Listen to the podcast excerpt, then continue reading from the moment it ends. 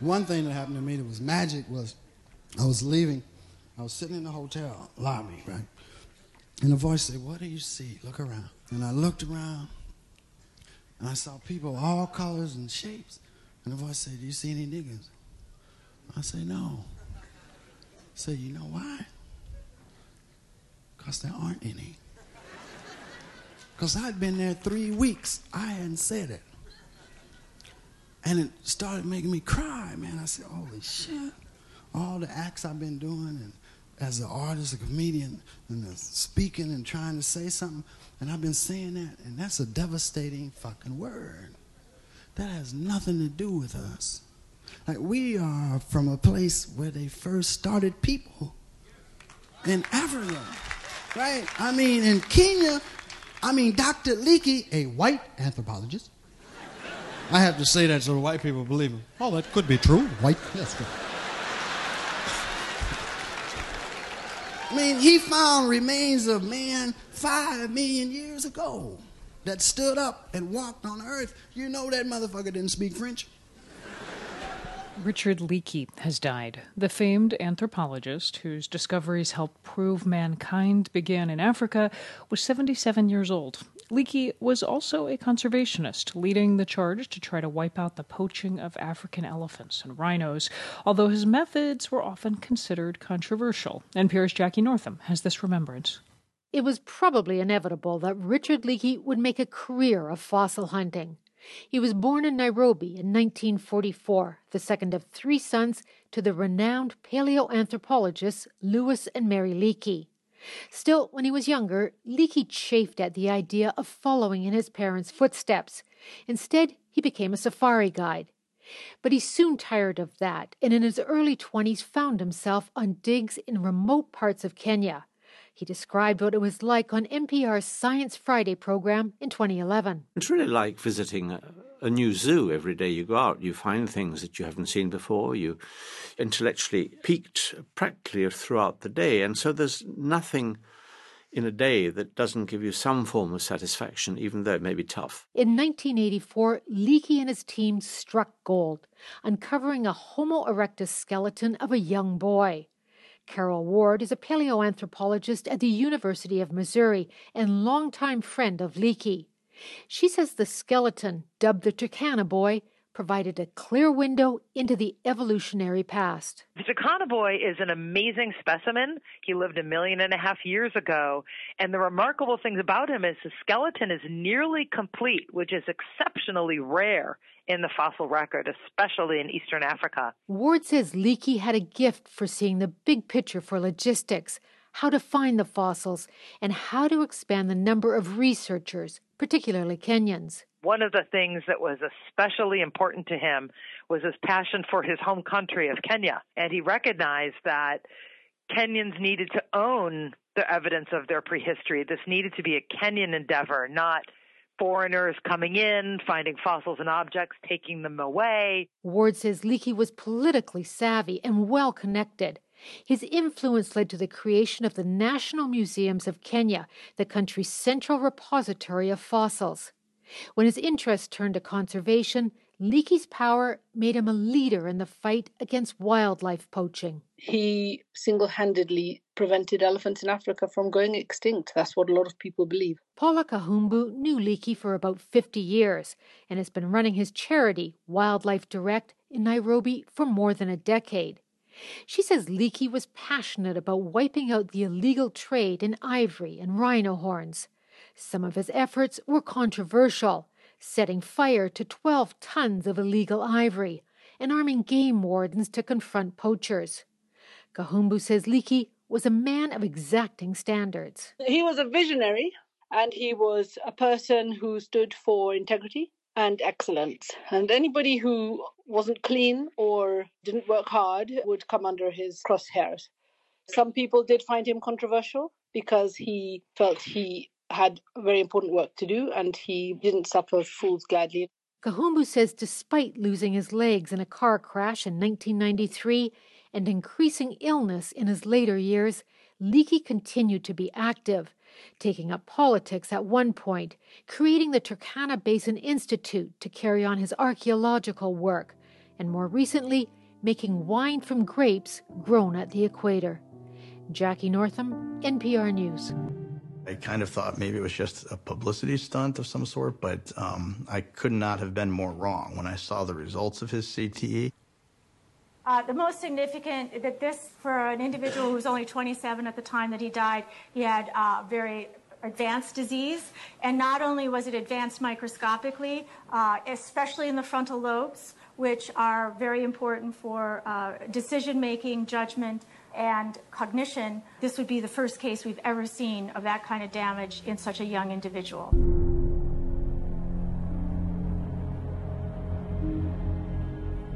I didn't know too too much about CTE, but I started to look at the signs and symptoms or the effects of CTE, impulsiveness, you know, rash decisions, sometimes propensity to be violent. I mean, it was Aaron Hernandez, and if you look at everything that this young man had going on, not only physically, um, but mentally, emotionally, um, from what had happened to him as a child and for what he'd been dealing with his own life. And then on top of it, you add the CTE. It all made sense that um, this tragedy, you know, had probably begun, or the seeds of this tragedy had started many, many years earlier. I can say that this is substantial damage that undoubtedly took years to develop.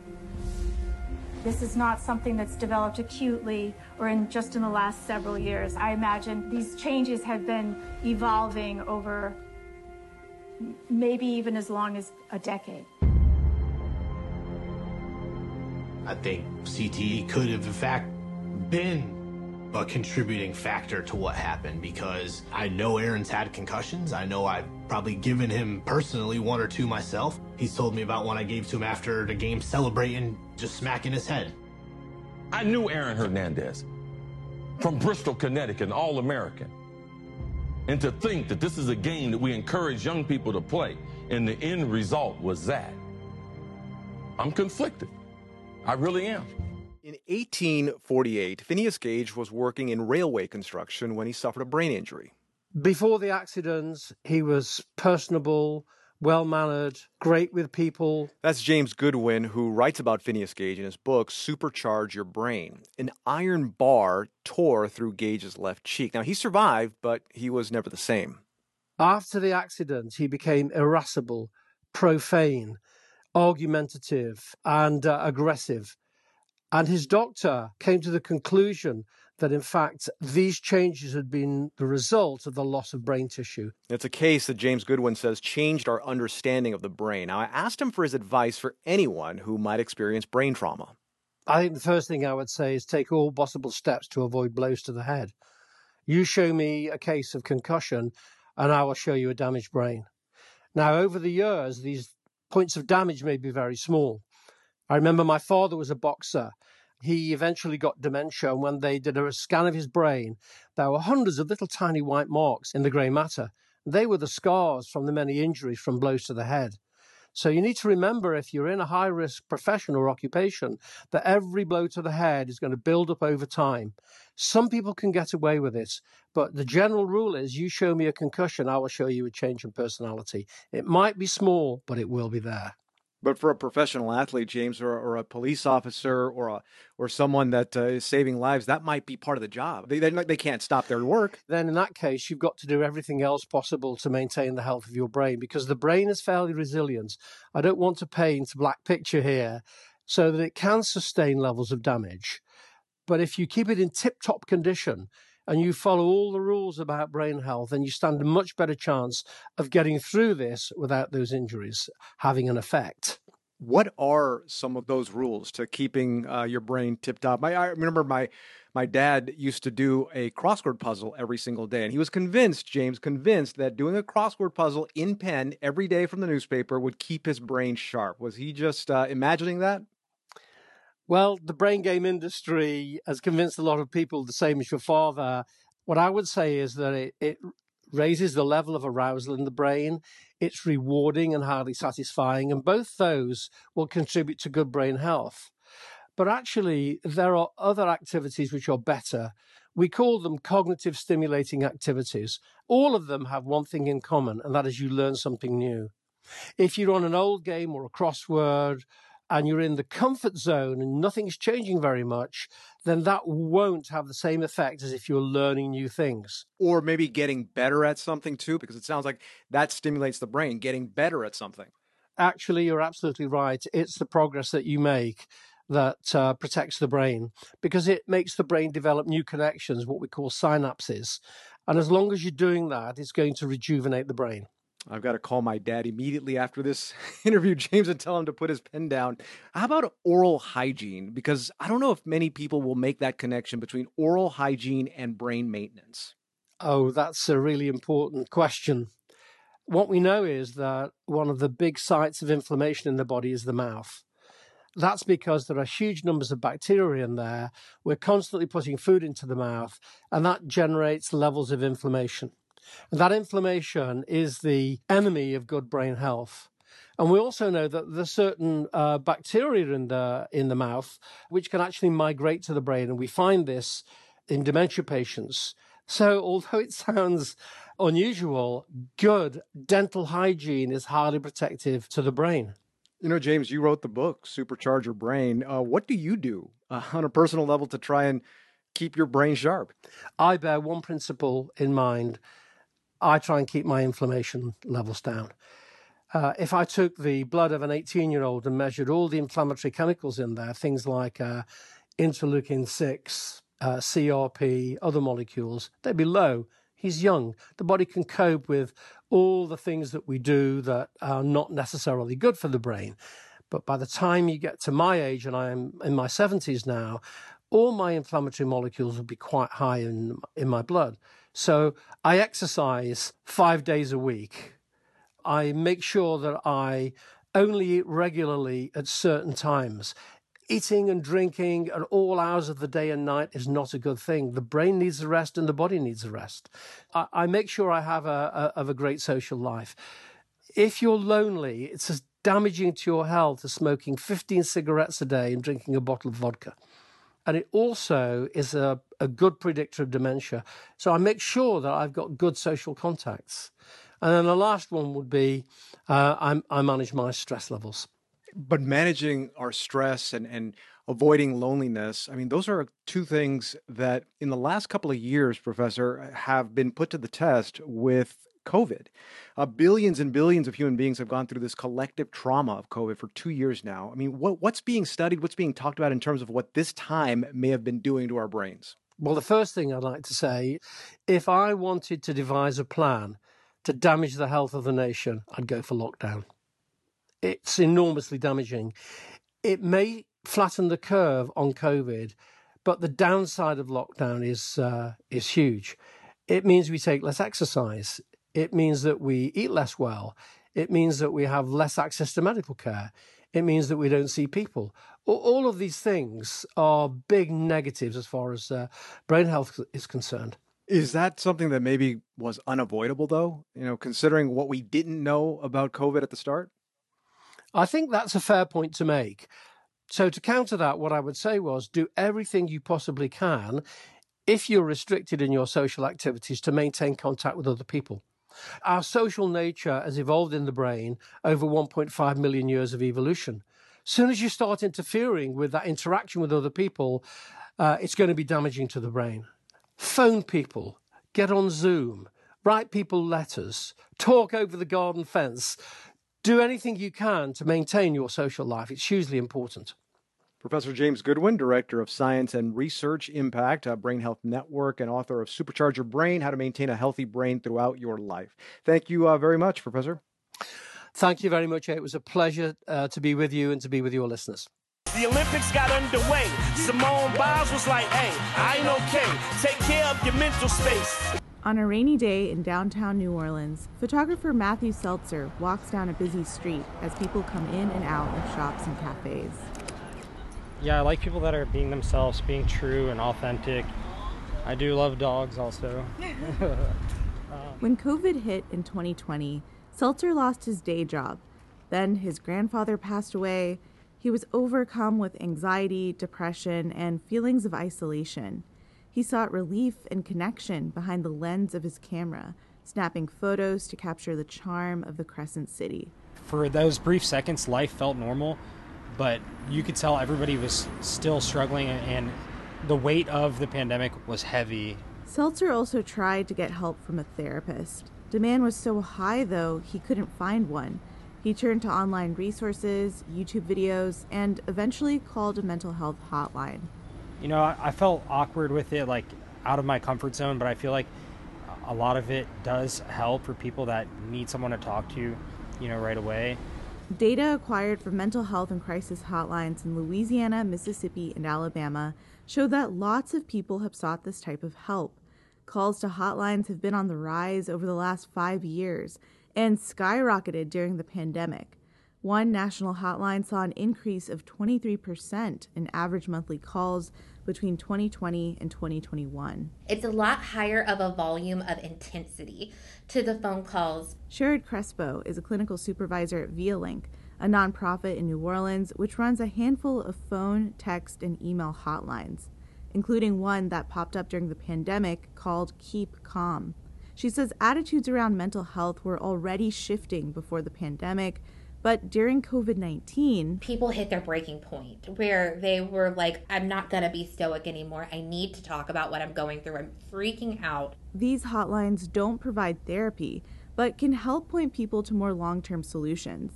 And the types of solutions people need now aren't just emotional relief, but housing, food, and safety since COVID and then these natural disasters that keep happening and the financial effects and the physical effects of the illness, there's a lot more intense need. States like Alabama and Mississippi are among the last in the nation for the number of mental health providers per capita. So there are a lot of tools popping up to fill the gap. New Orleans Public Television launched a weekly show called Coping During the COVID Crisis, co hosted by Roy Salgado. We're, we're, we're anxious, and it's okay. Salgado is a mental health counselor at the University of Holy Cross in New Orleans. The goal of the show is to provide mass therapy for a range of emotional issues people have had during the pandemic, from anxiety to concerns over socializing again. Every mental health provider that I know, every single one that I know, has a waiting list. This show offers people an opportunity to acquire skills and coping skills that perhaps goes out to more people instead of touching one individual, one couple, or one family at a time. The show has gone from a limited series into multiple seasons because people want it. Salgado says one of the silver linings of the pandemic is that people are taking their mental health more seriously. Yes, we have these needs, we have these deficits, but not all of it is negative. We have our strengths. We have learned that we are adaptable as a species of people and that we are resilient. And he hopes the resources we're developing now can stick around when the memories of lockdowns and mask mandates fade. For the Gulf States Newsroom, I'm Shalina Chatlani.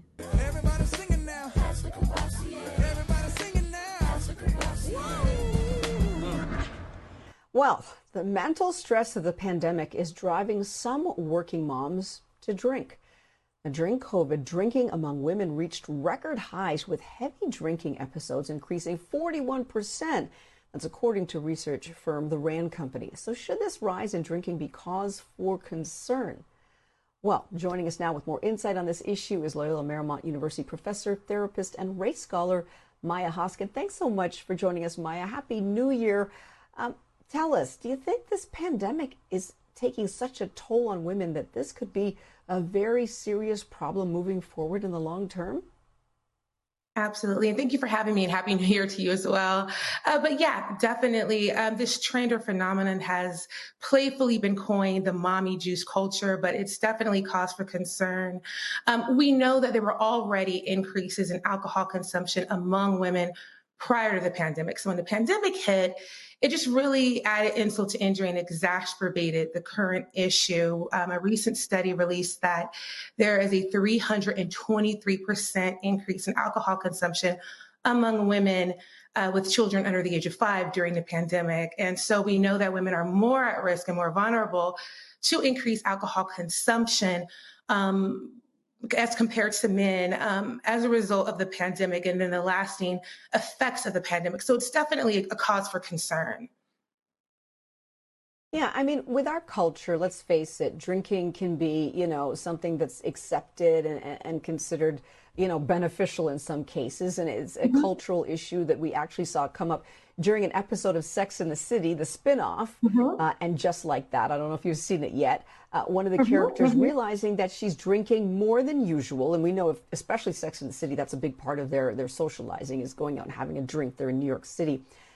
So, what do you think you should do if you notice a change in your behavior, like they pointed out in the movie? Absolutely. I think it's important to note the distinction between social drinking here and there when you're out with your friends or a group of people, celebration, versus drinking in isolation by yourself at home consistently. Um, and that is when we see substance abuse disorder um, and develop, right, and, and create a, a, problem for a person is when they're drinking alone at home. Um, and so within that, again, one of the main issues or one of the main giveaways or telltale signs that this might be a problem is when a person finds themselves um, engaging in substance by themselves, no longer uh, social for social gatherings or at social gatherings.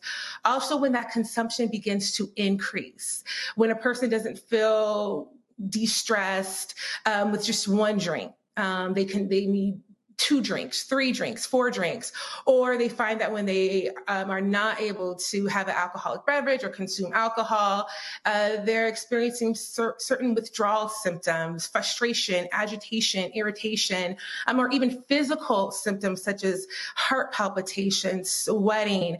And so those are some of the telltale symptoms. Also excessive uh, money, you know, a lot of money being spent on alcohol use. And, and then also when you begin to hide and that's one of the telltale signs, really hiding the use of alcohol consumption um, or substance from your loved ones, from your family for fear of judgment. Um, that's typically a, a, real dead giveaway that there might be a problem going on, which in Sex and the City, the, the reboot for Sex and the City, Miranda was dealing with, you know, uh, Charlotte finding, you know, empty alcohol wine bottles being hidden. And that's typically one of the telltale signs. Yeah, exactly. So with that, do we see, does this also come with a spike in alcohol addiction? Or is this, you think, something short term and after, you know, hopefully after the pandemic passes, that people return to normal? Or does this turn into alcohol addiction? Absolutely. And as I mentioned, we were already beginning to see an increase or spike in alcohol consumption among women prior to the pandemic. Um, as a matter of fact, in 2019, um, over there was an over 80% increase of alcohol consumption among women, and I should say, an over 80% increase in alcohol addiction among women compared to just about a 30% increase of alcohol addiction among men. And so this is, again, it's, it's, it's, cause for concern, not only in terms of consumption, but actually informing addiction. And, you know, a lot of women, as you've said earlier, Laverne, really dealt with uh, various factors during the pandemic that exacerbated um, any type of substance abuse and alcohol use, such as being a stay at home moms, as well as balancing their work life, um, being uh, anxious about uncertain. Uh, conditions in our country, health concerns, and then just the overall effects of being isolated um, for a prolonged period of time. So, women, it's, it's definitely a cause for concern, and it's great that we're having this discussion right now about it. So, Maya, real quick before I let you go, um, is there any advice or tips that you can give somebody who thinks they're struggling, or should they just go ahead and try to reach out to AA or somewhere professional? Is it something that they can get a hold of, get control of on their own? Well, I think it really depends on where a person falls on that spectrum. If they've just started engaging in alcohol use or substance abuse, or if they have a much more deep, deeply rooted issue. But overall, what I would suggest is number one, we need to readjust our perception or the profile of substance abuse uh, folks who fall into that category. When we think about alcoholism or substance, substance abuse overall, we think about men or wayward women. And that is not at all or never has been the only profile. And so we need to kind of correct our, our thinking around that. You know, as we're saying, we're seeing a lot of women, particularly younger women with um, younger children who are fitting the profile and who are developing a substance abuse disorder. Um, so we first need to readjust that um, perception because I think a lot of women are kind of minimizing or dismissing their drinking because they think they don't fit the profile. So that's the first piece. But then the second piece is um, talking to your loved ones, those that, who, who you really trust, um, and who can give you support and can give you an objective opinion about if your your consumption of alcohol or substance is getting a little erratic. And then obviously, you know, for those more extreme situations, definitely looking into resources such as, you know, 12 step programs, um, and then trying to wean yourself off of that substance. Um, you know, we uh, it's the beginning of the new year, and we always hear about dry January or dry February. So trying to go 30 to 60 days without consuming alcohol or consuming a specific substance. But another really great resource for anyone who might be concerned about a potential disorder or developing a potential disorder would be to look into the Substance Abuse and Mental Health Services Administration. Um, on their website, they have a wealth of resources and information in terms of symptoms to look out for, um, different resources in terms of programs right. um, that a person can enroll themselves in. Well, great advice. Thank you so much. Uh, the bottom line is you're not alone and there is help out there. Thank you yeah. so much, Maya, for joining yeah. us. Take care. COVID, COVID, pandemic, COVID, COVID, COVID. COVID. Some people who received the COVID vaccine have reported changes to their menstrual cycle. NPR's Geoff Brumfiel says scientists are asking why. Clinical trials for the COVID 19 vaccines looked for side effects like sore arms, but one thing they didn't check for was changes to the menstrual cycle the menstrual cycle is like the you know stepsister that gets ignored. Alison Edelman is an OBGYN at Oregon Health and Science University in Portland. It's considered unimportant in the grand scheme of things, but it actually is really important to people day to day. When it came to getting vaccinated against COVID, many people did notice changes to their menstrual cycle. And because those changes were never studied in the clinical trials, they sometimes became the basis for conspiracy theories about COVID vaccines. Now, it's known that vaccination is safe for those who are pregnant, but Edelman still wanted to check on menstruation because it affects so many people every month. So she took data from a popular app people use to track their menstrual cycles, and sure enough, she found a minor shift. What we found is that in individuals who were vaccinated versus individuals that not, we see a less than one day change in their menstrual cycle length with vaccination. In other words, people experienced, on average, a slightly longer time between bleeding around their first and second dose. The results appear in the journal Obstetrics and Gynecology, and Edelman is now following up on other changes, like heavier flows. She stresses there's no evidence any of this should be worrying. We have not seen anything that's concerning regard to fertility or pregnancy in terms of vaccination. And in fact, the risk of COVID 19 disease in pregnant women is incredibly serious She's seen pregnant women end up in intensive care because they're not vaccinated. Still, Edelman thinks that changes to menstruation probably should be added as a possible minor side effect to the vaccines, along with headaches and sore arms. Geoff Brumfiel, NPR News. With um, the Flint and how the, the black male said that um, we could have lost an entire um, generation to um, the lead poisoning. And um, I, I would say, uh, yeah, I, am certain uh, we have lost an entire generation to um, that that um, chemical um, warfare um, that is the Flint, Michigan um, disaster, terrorist attack. Incidentally, uh, the terrorism with the water, now that did also happen in Flint, Michigan, and Newark, New Jersey. Those are just places that we know about. I'm sure a number of other regions as well. That's part of the uh, infrastructure package that is having all that difficult time. The report we heard was about Benton Harbor, which is also in Michigan, not Flint, Michigan, totally different area, which also happens to have a significant population of black people who are suffering with this problem and may have a so-called lost generation uh, of children uh, as a result of chemical biological warfare. But yeah, two different regions. Finally, tonight we have the story of volunteers making a difference in a small Michigan city that's facing a crisis that began in 2018 when reports of lead exposure from water pipes surfaced. Replacing the pipes in Benton Harbor, Michigan is an ongoing project, and residents are still being told not to drink water from their taps. The Environmental Protection Agency says there is no safe level of lead in drinking water because the toxic metal, quote, can be harmful to human health even at low exposure levels. The government is providing free bottled water, but getting the thousands of bottles into homes every day is not easy. And now volunteers are stepping up to meet the need. Donnell Kyle is on a mission. I'm a Marine. They say once a Marine, always a Marine. So I, I did serve in Desert Storm, Desert Shield. So I'm used to volunteering and, and, and doing things for my community. Kyle, a former Marine, is part of a team from Greater Community Christian Fellowship Church, delivering cases of bottled water in Benton Harbor, Michigan. Like Flint before it, Benton Harbor is in the midst of a water crisis. The water flowing through the city's pipes and into homes is not safe to consume because of a possible risk of lead exposure. There are just more than 9,000 residents in this small community, most of them African American. More than 40% live below the poverty line. It just seemed like it's always this situation is in the community where it's poverty. And we have this crisis going on where it's very unfair that that is happening in our community. Water is available to be picked up at specific locations, but not all residents have transportation, and some are unable to leave their homes. So Kyle and his team deliver six days a week. To your right, just a little bit.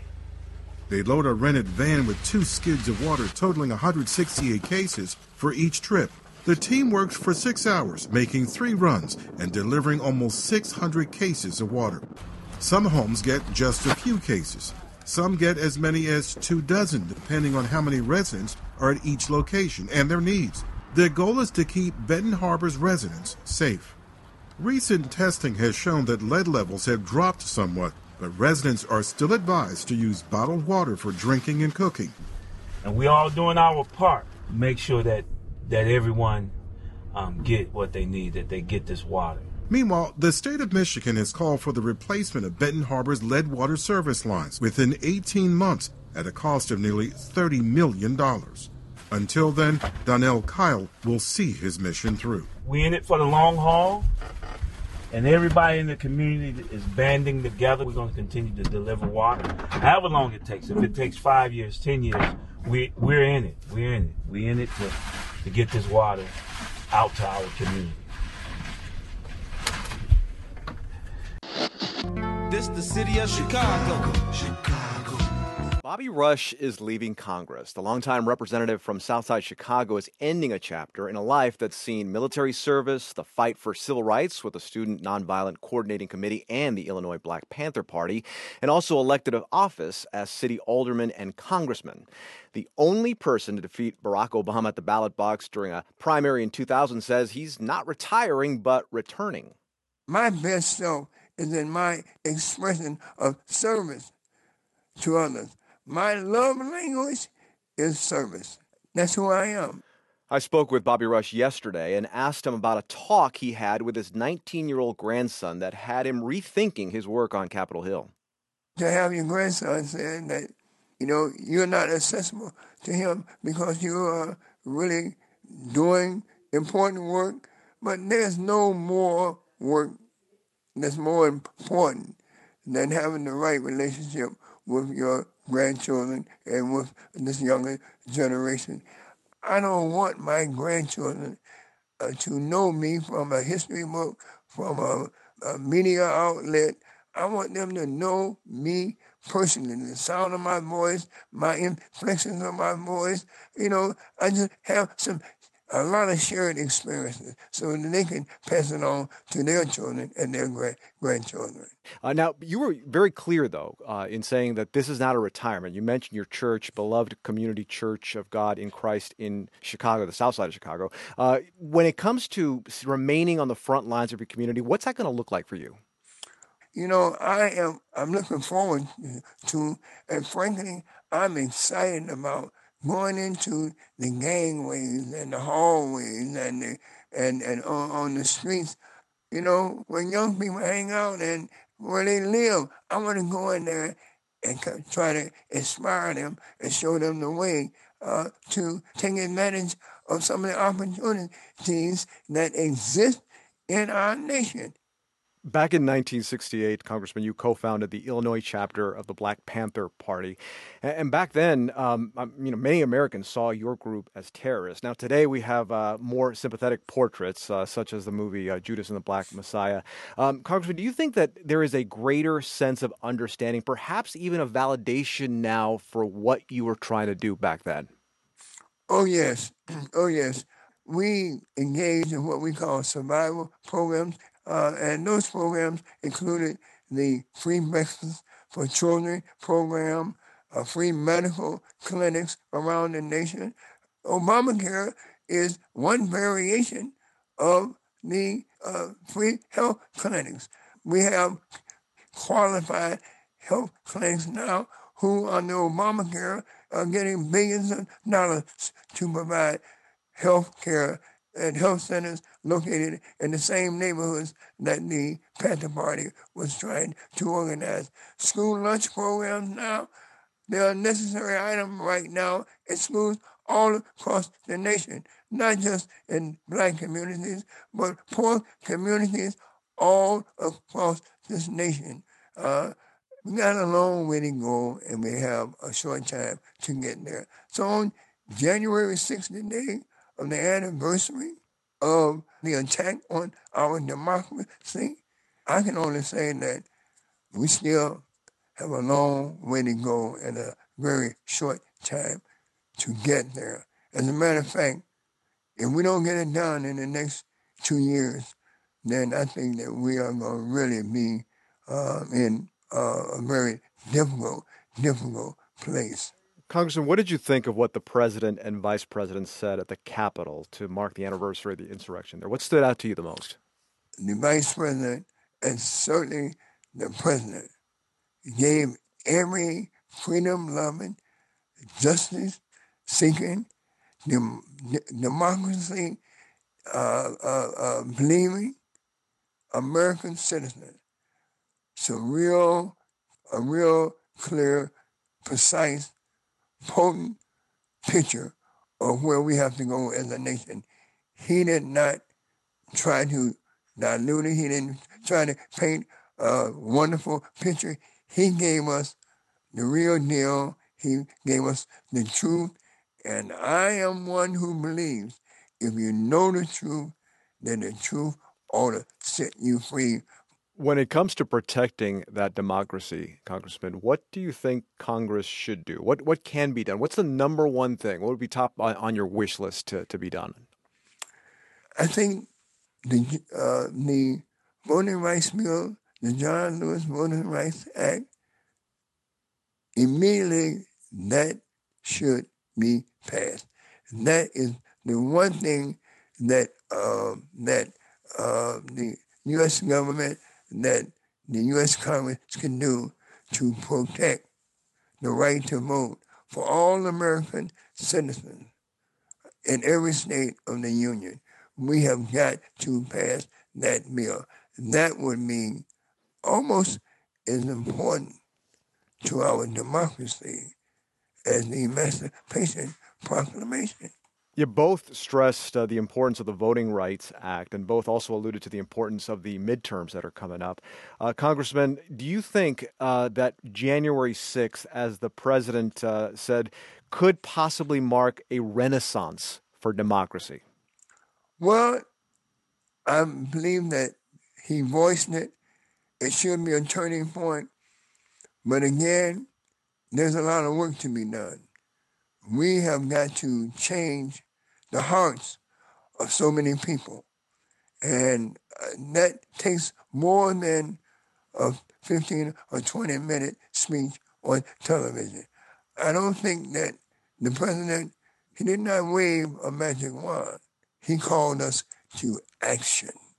I intend to be on the front line in the thick of this pursuit of this effort to protect our democratic form of government, protect our democracy. Bobby Rush has represented the 1st Congressional District in Illinois for nearly 30 years. Congressman, thank you very much uh, for joining us. Thank you so very much. I really enjoyed being with you. So y'all pull up, I got some shit to discuss. This the Mad Skillz 2021 wrap up. First, what's something black people would never do? Run up in the Capitol.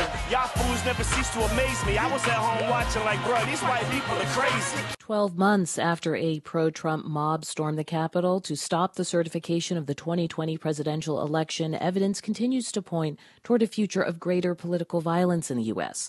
Now, a new survey from the University of Chicago suggests that as many as 21 million adults sympathize with the rioters.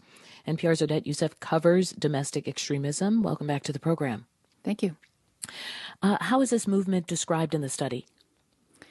Well, Audie, the 21 million sits at the Venn diagram intersection of two beliefs. First, the lie that the election was stolen and that President Biden is an illegitimate president. And second, that using force to restore President, former President Trump to the White House is justified. And this study from the Chicago Project on Security and Threats and the National Opinion Research Center calls this population the American insurrectionist movement. And does it detail the demographics of the movement? Yeah, the profile of the average person here is that they're a late millennial or Gen Xer living in an urban or suburban place where their political and ideological beliefs aren't popular and who may kind of feel under siege.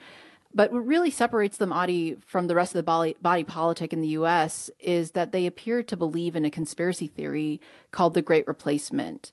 This is the University of Chicago's Robert Pape. They are very concerned about the idea that the rights of whites are being overtaken by the rights of minorities, or that the Democratic Party is deliberately bringing in immigrants in order to change the demographics in the country deliberately to disenfranchise the current conservative voters. You know, Audie, the great replacement conspiracy theory has existed on the fringe for years, but now we're seeing it increasingly in mainstream American discourse. How mainstream, and what are the implications of that? Well, you know, Pape says the implications are that when there's widespread mainstream support for an insurrectionist movement, you can see people less likely to inform authorities of violence before it happens, um, that the pool of potentially violent actors is larger, and that those actors may in fact feel that they have a mandate for violence. And most notably, he says that community support is often an element that's seen in the early in the trajectories of countries that have descended into political and ideological violence with Northern Ireland, for instance. In 1968, 13% of Catholics believed violence was legitimate for their political causes. And it was a year later that the provisional IRA emerged, which then carried out several decades long terrorist campaign. Now, we don't have too many data points on this in Western democracy, but Pape says it's important to be aware of how those trajectories played out.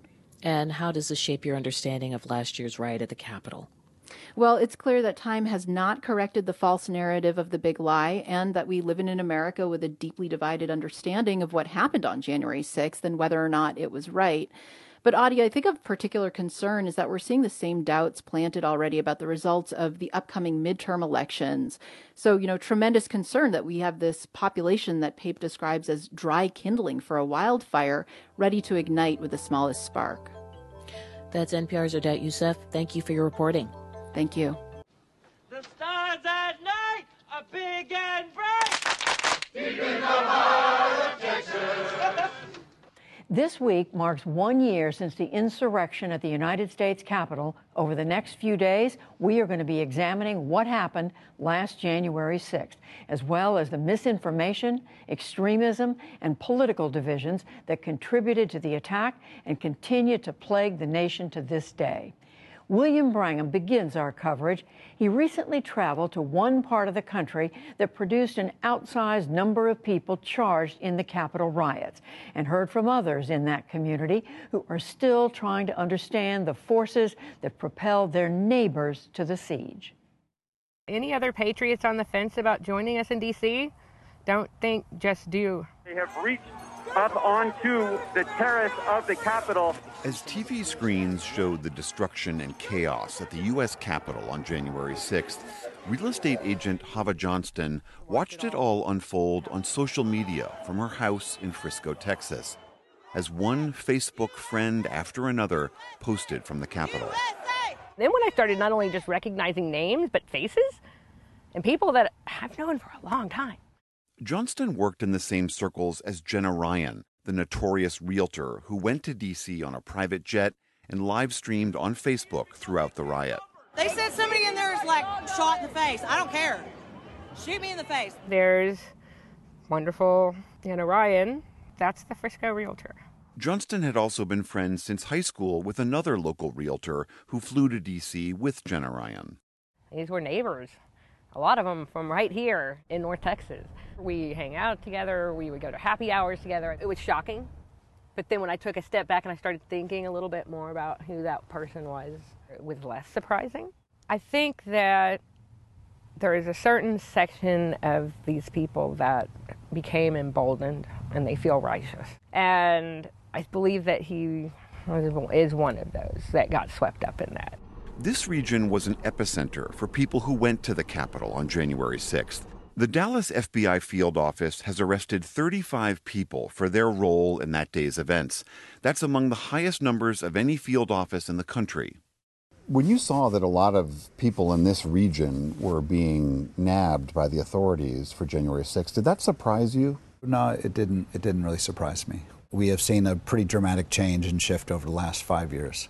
I think that politicians, um, you know, somehow keyed into the idea that divisiveness and demonizing the other side created um, more more of a frenzy. How are you? George Fuller is the mayor of the North Texas city of McKinney. He's pushed back on the various lies and conspiracies that animated so many people here to go to the Capitol. The main one, the repeatedly debunked fantasy that Donald Trump won the election. And I'm here to tell you, as a Republican, the election wasn't stolen. Republicans lost the presidency, and is that a fraught that thing for you to say aloud in front of a camera? Oh, I'm, i will. Yeah, I'm, i will catch a tremendous amount of grief for that. The mayor says it's not just the election. He's had to push back on all kinds of conspiracies in his community and even within his own family. You know, I have one sister that um, the fact that I was engaged in setting up a mega vaccination center, I was part of the deep state. I, I am, I am, you know, I'm injecting people with with tracking chips. I said, for you to be right, I have to be part of this conspiracy. And her response was, yeah, you are. You must be. You know, I say it with a smile, but it's actually very sad. I was very close to my sister but she finds, you know, she spends her time in, in the in the deep black holes of the internet and, and finds all kinds of things that convince her she's she's right and these things are real. Those black holes and different realities are expanding as fast as these North Texas suburbs.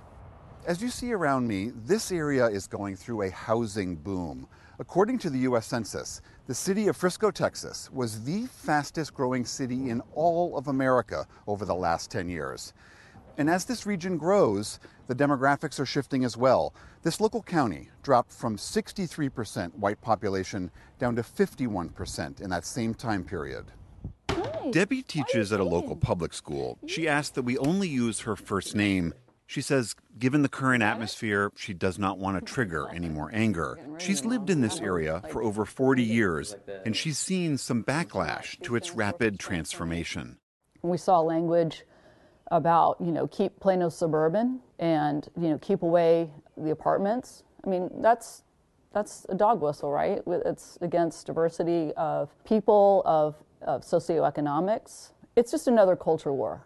Others point out that nativist and at times violent rhetoric is also coming from the pulpits of some of the Christian evangelical churches in this area, like Brandon Burden, pastor of Kingdom Life Church, who told his congregants on January 10th it was God's will for Trump to stay in office and told them to keep their guns loaded. Debbie saw similar inflamed talk in the schools, in increasingly heated fights over mask mandates, so called critical race theory, and growing calls for banning books. We started the school year with tons of people showing up with signs and screaming with horrible things on their t shirts and on these signs, and it's terrifying. Um, they harass people. Last year, Sodaf Hawk was the target of that kind of harassment.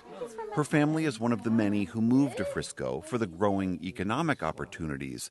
But when she ran for city council in 2020, she saw an ugliness laying below Frisco's shining surface. During my campaign, I started to face a lot of hate, misinformation, just brainwashing, the attacks that I got from you know, different extremist groups trying to paint me as anti-Semitic, trying to paint me as, you know, just anti anti police, you know, um, anti-American. Even at the polls, I was yelled at, I was spit at. Hawk lost her race and now says if she knew the extent of the xenophobia that would bubble out of some of her neighbors, she'd have thought twice before running. I think if I had seen what went down on January 6th, if I had forecasted everything that happened leading up to November, I wouldn't have. Really? I wouldn't have. It's a paradox. This region's booming development is quite literally built from the ground up and maintained by an influx of non white residents and immigrants. They do uh, construction work, uh, they do cleaning houses, and uh, roofing, electricians, everything to do with the building of a house. Alex Camacho is a longtime pastor in McKinney and also a lawyer who helps immigrants work through the legal process. He says what he saw on January 6th turned his stomach. For us, the American flag is a symbol of respect. When we become citizens, we pledge allegiance to the flag. But now that we see him uh, these riders uh, using the flag as a symbol and screaming and attacking people and destroying property of the government in Washington. Uh, we kind of, you know, is that the, the purpose of the flag? Meanwhile, rioters like Jenna Ryan seem to revel in their white privilege. She said, Sorry, I have blonde hair, white skin, a great job, a great future, and I'm not going to jail. In fact, Ryan reported to prison right before Christmas for a 60 day sentence. Another January 6th rioter from North Texas, Mark Middleton, charged with assaulting D.C. police officers, is now running for a seat in the Texas legislature on a platform of building Trump's border wall, gun rights, and possible secession from the Union. And the big lie conspiracies continue. This county is one of four in Texas where officials have launched more audits of the 2020 election. Initial results, released on New Year's Eve, found what all other audits have found no evidence of widespread voter fraud.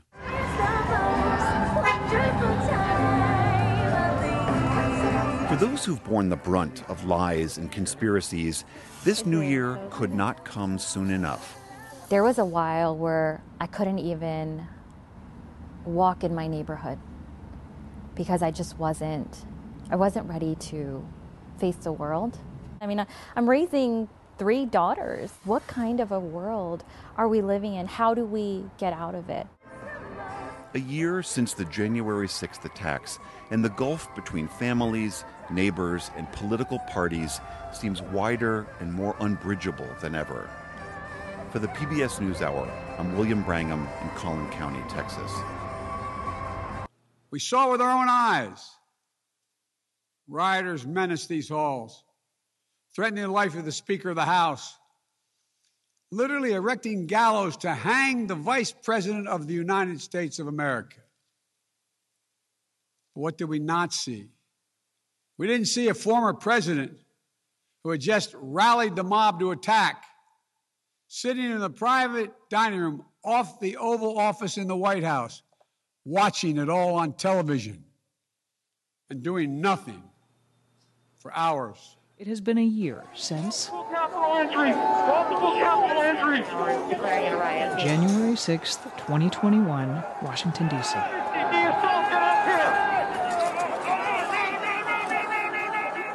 The day of a deadly attack on the Capitol after a speech by President Trump to a large crowd.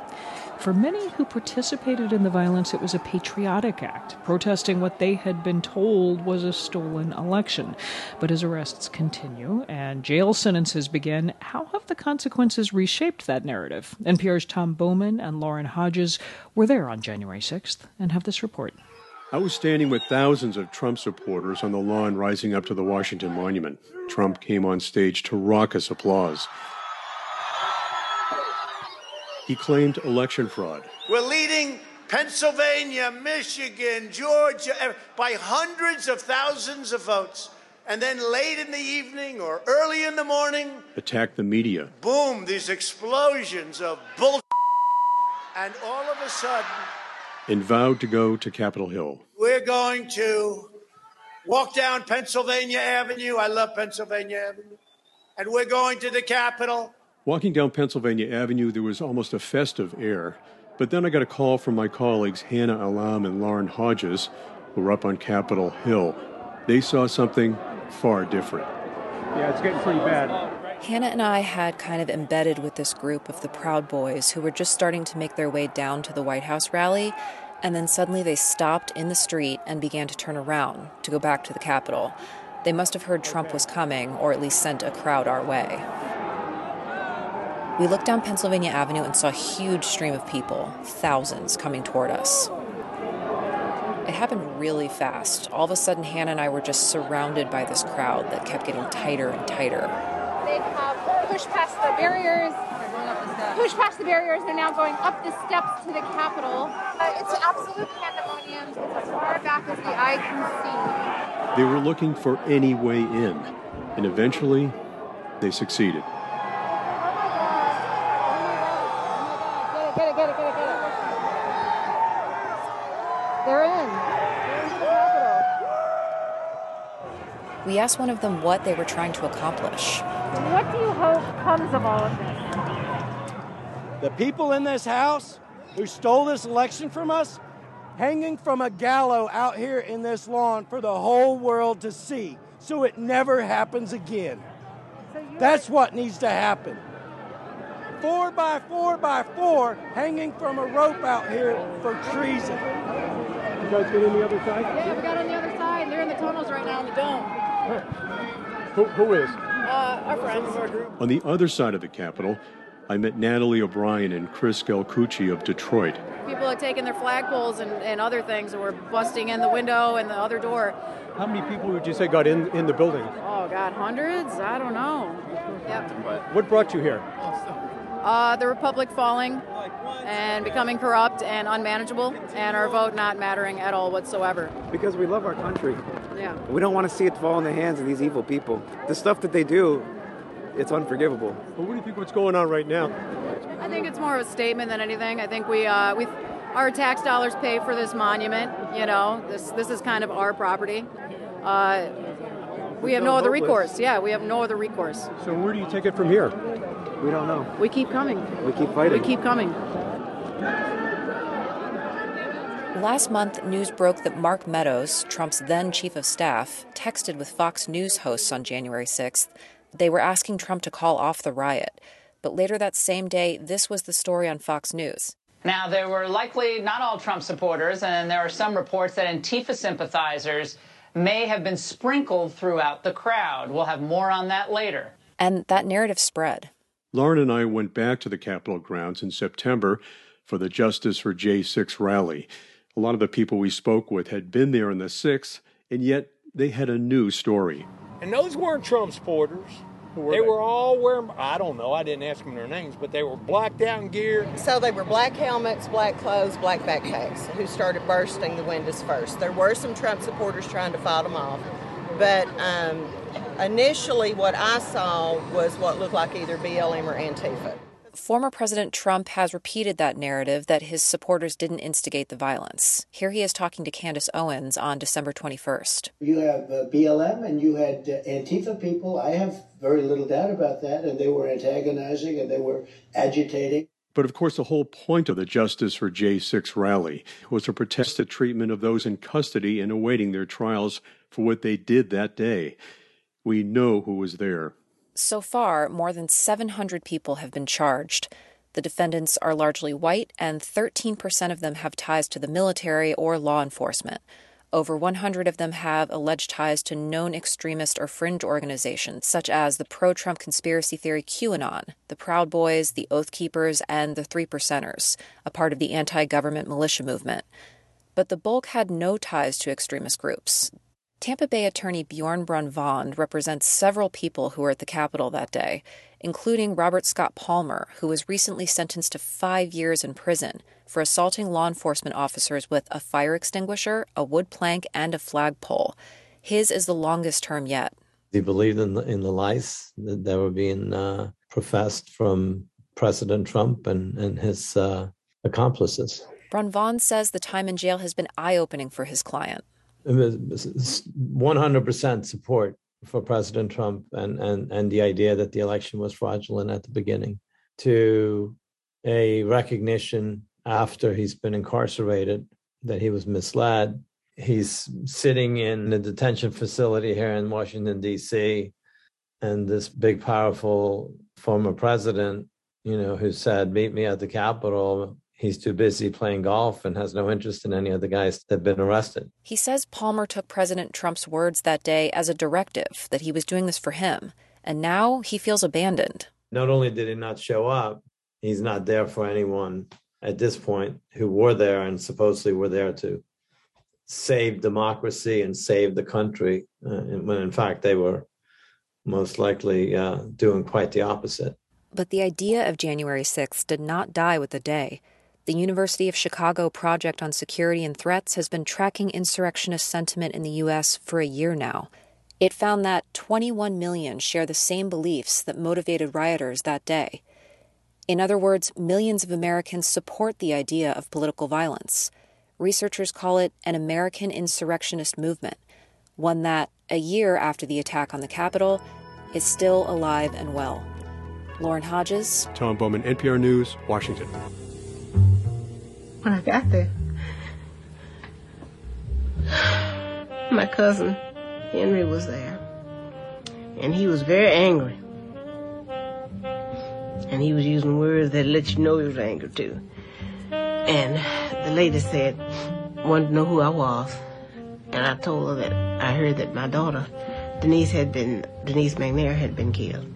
And she said, oh, you're Maxine. And I got so angry with her. How dare she call me Maxine? She wasn't a friend of mine. She didn't know me from Adam. And here she's gonna take the liberty of calling me by my name.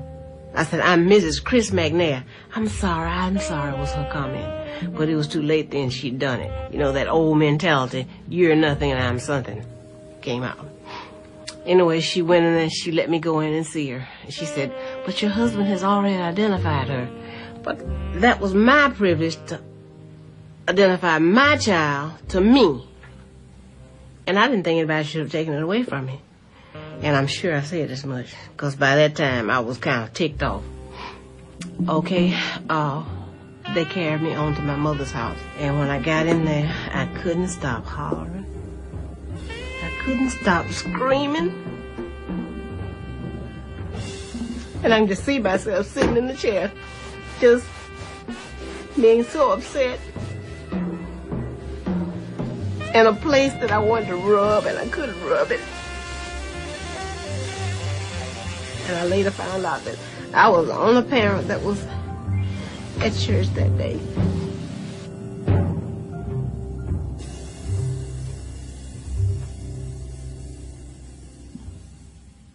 You knew she wasn't going to be here long, but you just, you know, you can't imagine life without her because she's always been uh, here. So we're just me and my sister holding on to each other. Lisa McNair is the daughter of Maxine McNair, and she says her mother taught in Birmingham Public Schools for 33 years and would go above and beyond for her students.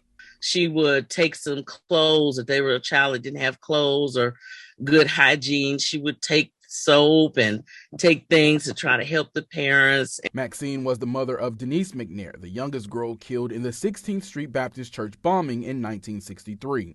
McNair says while she was devastated by the death of her daughter, she didn't let that come between her faith in God. One of her favorite scriptures was trust in the Lord with all your heart, lean not to your own understanding, and in all your ways acknowledge him and he will direct your path. Which was a scripture she lived by. Even through her diagnosis of Alzheimer's, McNair says that didn't slow her down from doing some of her favorite things. Even when she retired, there was a school behind our house and she would uh, go and read to those students. She was still filled with life. She was still eating up to like a couple of days ago. Her favorite thing to do all the time was eat. McNair says her mother was a strong woman that touched many lives across the world.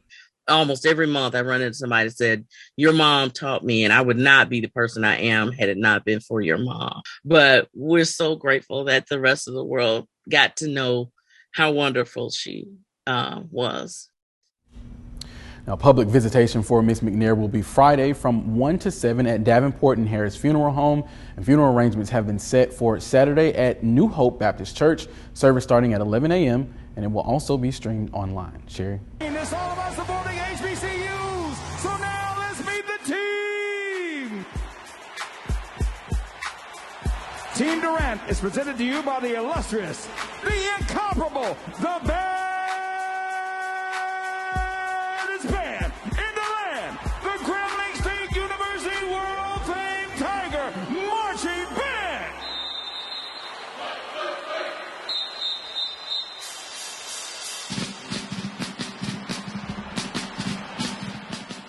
The North Carolina Central University had to evacuate campus this evening after someone called in a bomb threat. NCCU says it was one of at least seven historically black colleges and universities to receive a bomb threat just today. CBS 17's Gilat Malamed is live on campus. Uh, Gilat, have students been allowed back? Angela, students are allowed back on campus right now. That bomb threat caused North Carolina Central to be on lockdown for about four hours. NCCU says the call came in around 5.30 p.m. for that bomb threat. The campus was put on lockdown and students received an emergency notification. Durham police blocked off entrances to campus. The university says it worked to make sure all buildings were clear before students could return safely. Junior Alyssa Lyons was bringing groceries up to her dorm when she says campus sirens went off. The text told her and others to go to nearby Hillside High School, and then she received a text to go to St. Joseph AME Church instead. Just to hurry up and get out. I mean, we left our stuff in there. I mean, the wallets is left in there. Like my door is unlocked. So it was just to go ahead and get moving. It's a whole scary little process. I've never went through nothing like this coming here before at all. Lyon says even with everything being safe, she won't come back to campus tonight and she will be sleeping at her parents' house. The campus police chief says that they're investigating the person who called this in and he hopes they'll be prosecuted to the extent of the law. Again, students are allowed here on campus tonight. Live in Durham, Gilat Malamed, CBS 17 News. Always say better to be safe than sorry. So, Gilat, thank you. When you're a cop, you can torment freely and see me valley, then seize it Audi, eh, then beam proudly, turn a routine traffic stop to your season finale when you're a cop. An assistant chief with the Washington State Police Department that has been suspended after frag- flagrantly, excuse me, displaying a Nazi symbol on the job. Check out this officer. His name is Derek Kammerzell. There he is, his picture right up there. This officer displaying Nazi insignia. And the crazy part about this is essentially the lengths at which he went and everything that was involved here and the outcome. Now, what we know is that Kammerzell, a 27 year veteran of the department, was suspended by police chief Rafael Padilla for violating city policy prohibiting harassment, discrimination, and for unbecoming conduct in violation of police policy. Padilla took the action after Kammerzell posted the insignia attributed to a Nazi military rank, according to a July 14th, 2021, notice of discipline document issued by Padilla to Kammerzell.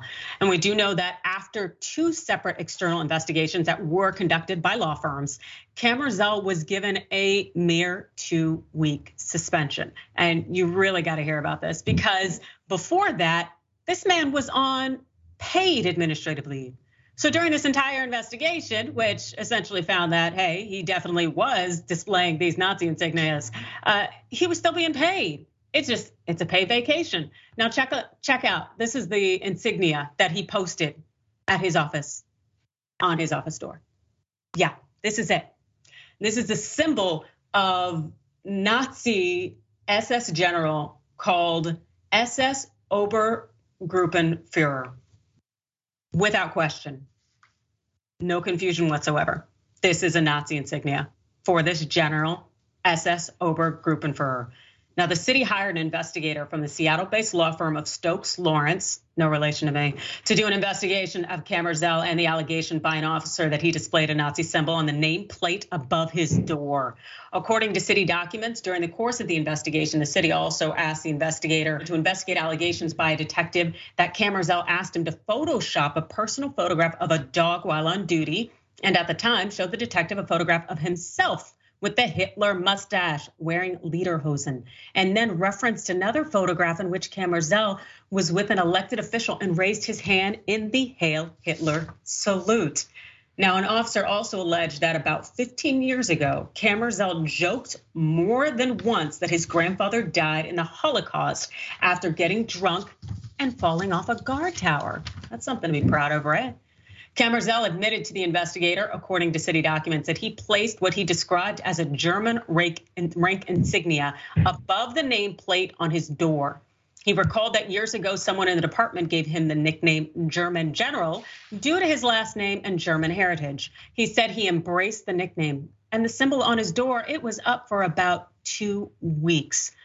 Now, this symbol is also featured in a show that really imagines what the world would be like had the Nazis won in Germany uh, in World War II. So, do you think that Kammerzell knew of this show?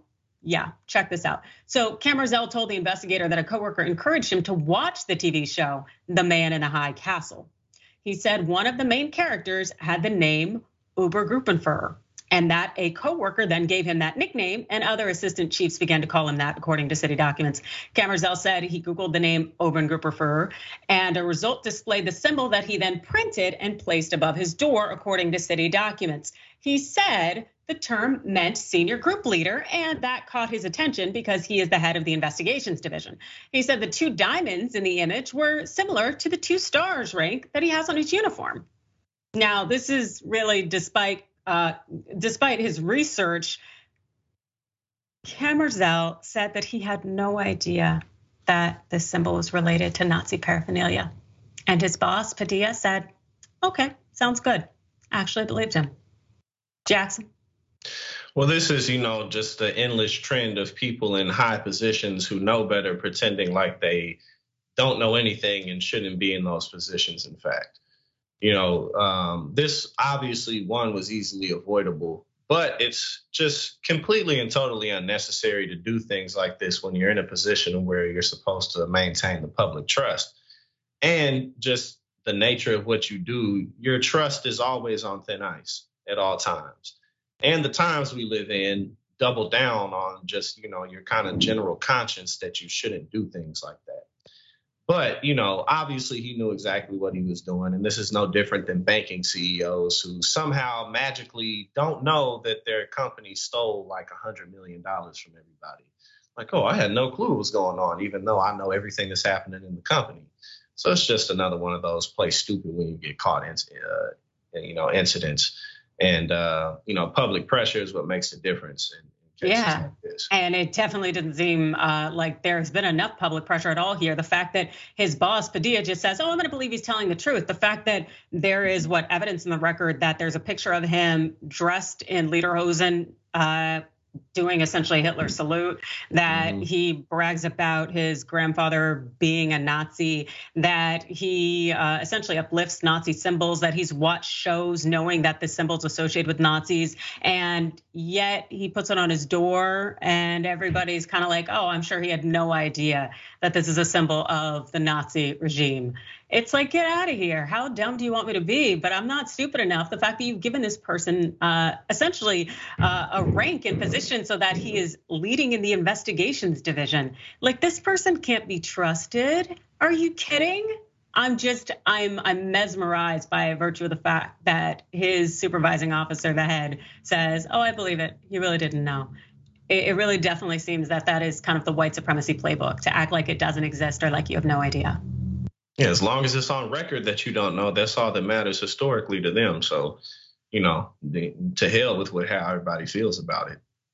Yeah, and apparently uh, the department feels just fine keeping him in his position after giving him what that uh, almost three week some odd uh, vacation where he was on paid leave during this investigation. It's an absolute farce. And you know, those two law firms that were involved, I wonder what their outcome was in terms of what they concluded, but I'm sure it's probably um, attorney client privilege, so we'll never really figure that out. But I can tell you that in the event that they said, oh, well, he doesn't know, that is also on them as well. Because the fact is, you can't tell me that with all of this quote unquote circumstantial evidence, you're not going to be able to infer that this individual knew exactly what he was doing. And the fact that Cameron is still on the streets and is supposed to be protecting and serving is extraordinarily problematic. So I really hope that police department up there in Washington state gets it together and essentially does what it can to eliminate all the Nazis it may have hiding in its ranks.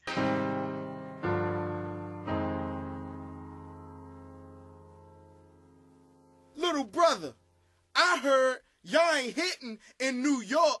Word. I heard y'all ain't hitting in L.A. Word, word.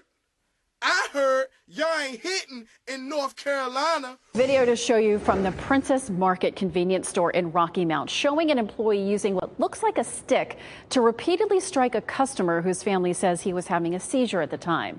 The employee was arrested yesterday after WRAL sent the video to police. WRAL's Keenan Willard shows us why some in the Rocky Mount community are calling for even more action today. Well, you can see there's a lock on the door here at Princess Market today. And let me show you this corner of the parking lot where a group has been gathered for several days now protesting this store. They say that the video is just the latest offense that's been caused by the store in their community. They want to see it shut down for good. Last week, 56 year old Gregory Evans stopped in the Princess Market convenience store on Raleigh Road. Once inside, his family says Evans started having a seizure and was confronted by the clerk behind the counter. Cell phone video shows what happened next. Get up. Get up. Get up. Get up. Get up. Get up. Get up. Get up. Get up. Get up. The victim's sister says Evans was hospitalized after the beating, and on social media, the video quickly spread across Rocky Mount. The, the video was, was horrible to really look at, to see a person really treated less than a human being. Protesters began lining the street, calling for the store to be shut down, even holding a community meeting at Ebenezer Baptist Church Monday, where the victim's sister gave an update on Evans' condition and called for justice. He still has full mobility of his body at this time, but um, he's, um, he's okay.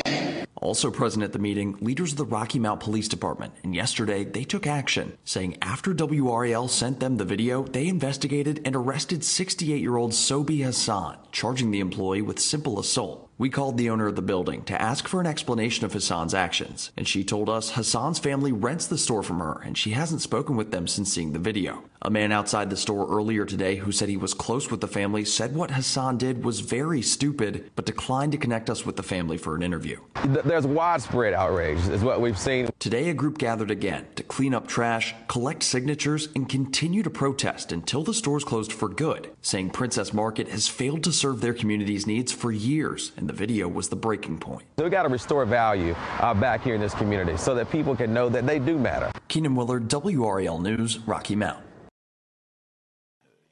the Man-Not, race, class, genre, and the dilemmas of black manhood. The state police unit that handles hate crimes is joining the investigation into Peter Spencer's death. He's a Jamaican immigrant from Pittsburgh who was shot and killed in Venango County two weeks ago. Kylie Walker joins us now live with where the investigation stands and reaction from more people demanding justice. Yeah, Ryan, right after Peter Spencer's death, state police say that they took a 25 year old suspect and three others into custody for questioning. But now, two weeks later, state police say that they have not filed any charges yet. Now, Spencer, he was a Jamaican immigrant and a resident of Pittsburgh, and state police say he was shot several times on December 12th. It happened on Carl's Road in Rockland Township. We do know now that the state police heritage affairs team, which prevents and responds to hate or bias related crimes is getting involved. And the case has many groups, including the Black Political Empowerment Project and the Allegheny County Democratic Black Caucus, calling for justice. This was a whole family that you know came to this country seeking a better life and they their life is destroyed you know they will never be the same According to the County Democratic Black Caucus, Spencer had a fiance and an unborn child. He was invited to Venango County by a former coworker for a hunting trip. Less than 24 hours later, when his fiance went to pick up Spencer, he was dead. Now, his funeral is set for New Year's Eve. Reporting live, Kylie Walker, Pittsburgh's Action News 4. I heard y'all ain't hitting in North Carolina. North Carolina. WRAL continues to ask questions after a man was shot and killed during a road rage incident in Fayetteville. And investigators examine whether to file more charges in this case. WRAL's Fayetteville reporter Gilbert Baez just spoke with the man's family about their loss. It's a story you'll see only on WRAL. Gilbert? Well, Deborah, I am feeling the emotion of this story firsthand as we speak. We're here at the intersection of Cliffdale and um, Road. You can see a makeshift candlelight vigil taking place right now. This is supposed to happen Friday, but as you mentioned, I've interviewed the wife and ex-wife of Stephen Addison. They're here in the crowd right now, and they I watched them as they were in tears trying to explain to their children why their father is not coming home. Stephen was a great guy. He, people always say someone lit up a room. My husband, he lit up every room he went into. Justina Hemphill is talking about her husband, 32 year old Stephen Addison. Police say on Monday he was shot and killed during a road rage incident on Skibo Road. Video shows the deadly shooting. 51 year old Roger Nobles is charged with murder. That's his son confronting Addison on his motorcycle.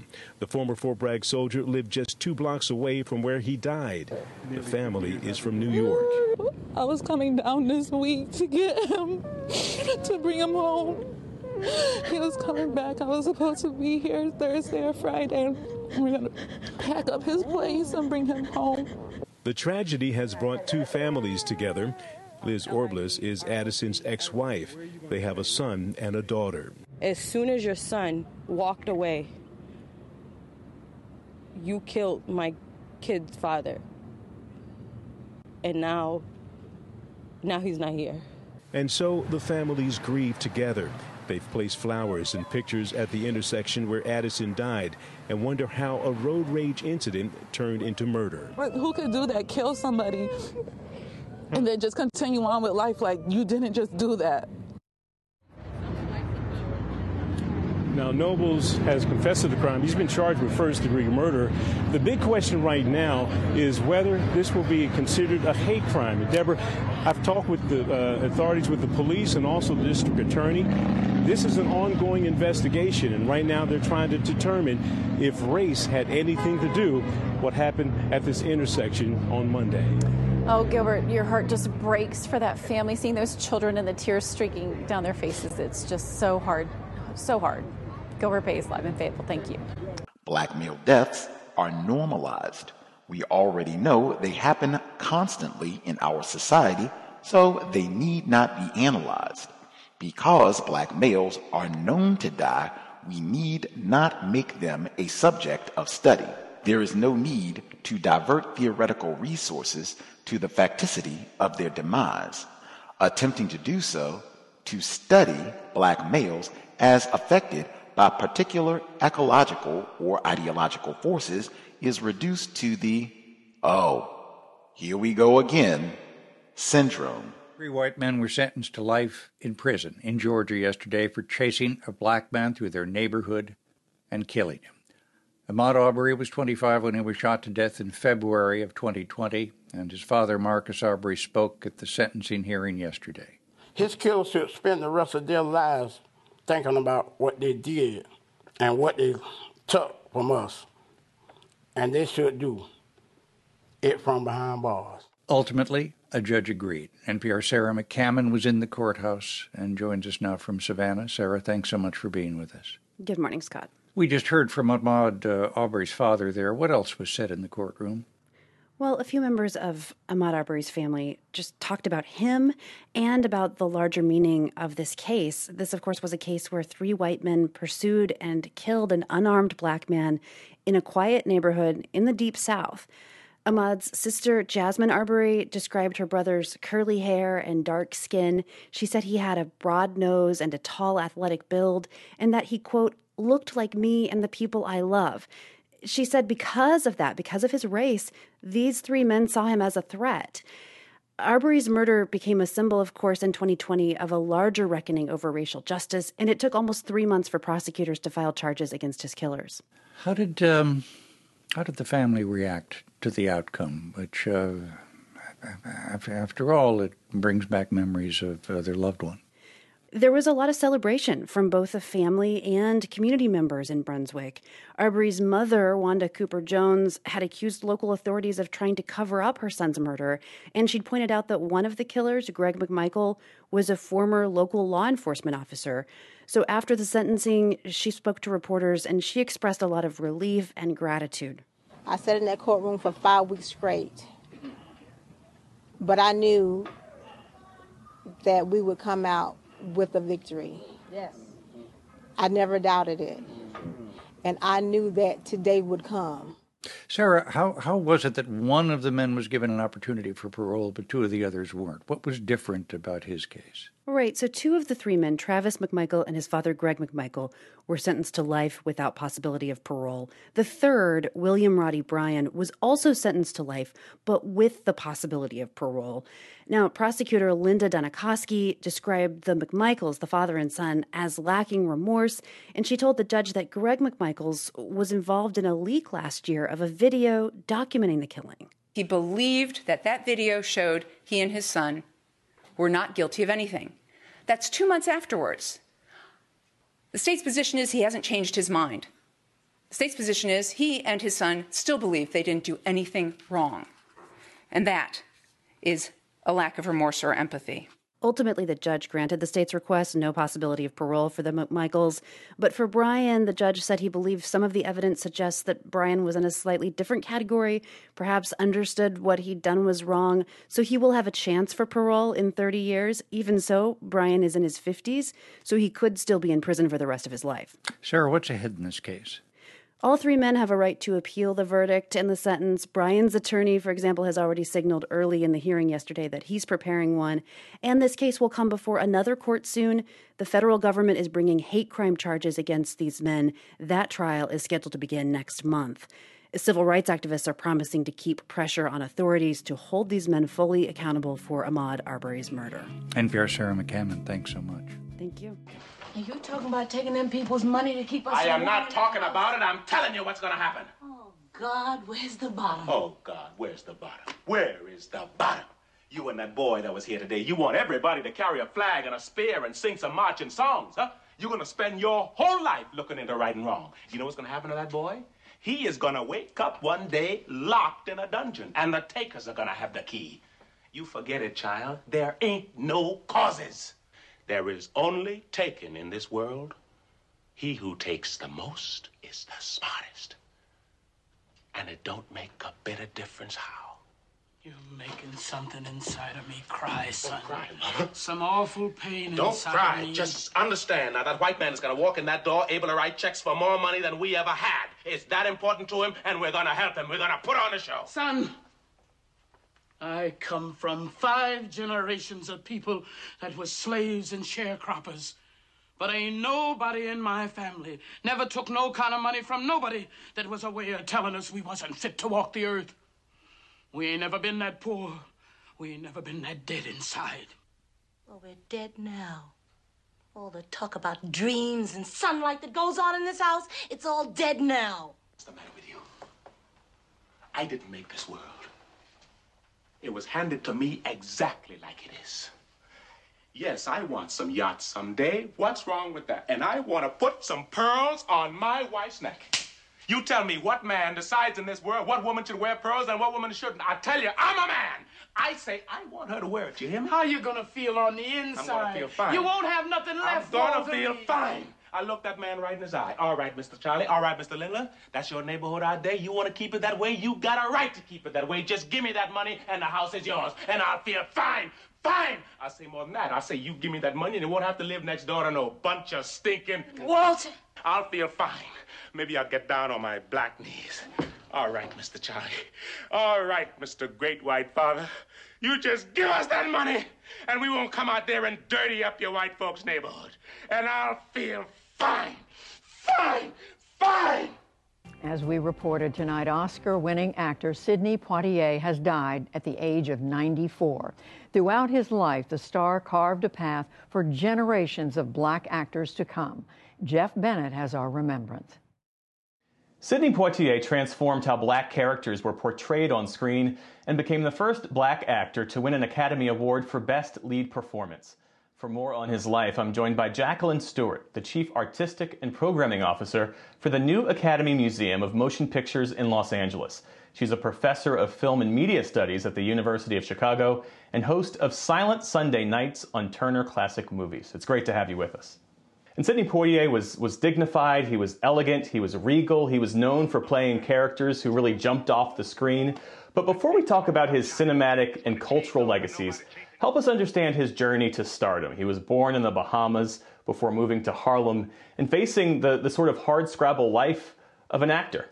No, that's absolutely right. He really did struggle to become an actor. It wasn't something that was obvious given his impoverished background in the Bahamas. It's really, I think, gratifying to see the ways that he took all of those hardships that he faced, really um, working odd jobs in New York, trying to figure out a way that he was going to achieve his uh, his professional uh, vision. And uh, it's a really miraculous story, just at the level of how he entered the theater and then became such an important film star. Poitier was the embodiment of a proud and dignified black perspective in the American conversation about race during the civil rights movement. And by 1967, as you know, he was Hollywood's top earning leading man. He played a Philadelphia detective fighting bigotry in Mississippi. He played Virgil Tibbs in The Heat of the Night, a man righteous enough to slap in return the white politician who had slapped him. Take a look at this. Was Mr. Colbert ever in this greenhouse, say last night about midnight?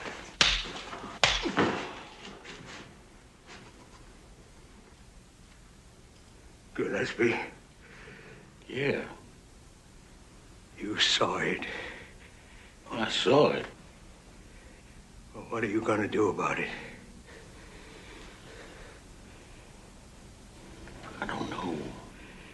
So, how did that resonate in the moment? A, a black man slapping back the white man who slapped him? Ooh, it was an incredibly powerful moment. And I would say it was an important moment not just for white audiences, but for black audiences as well. One of the things I think is so important about that scene is that we see Gillespie, uh, Rod Steiger's reaction to the slap, his visual reaction, and then his expression, I don't know what to do. It's a moment where um, white supremacy is being questioned and challenged. And that was tremendously significant to people.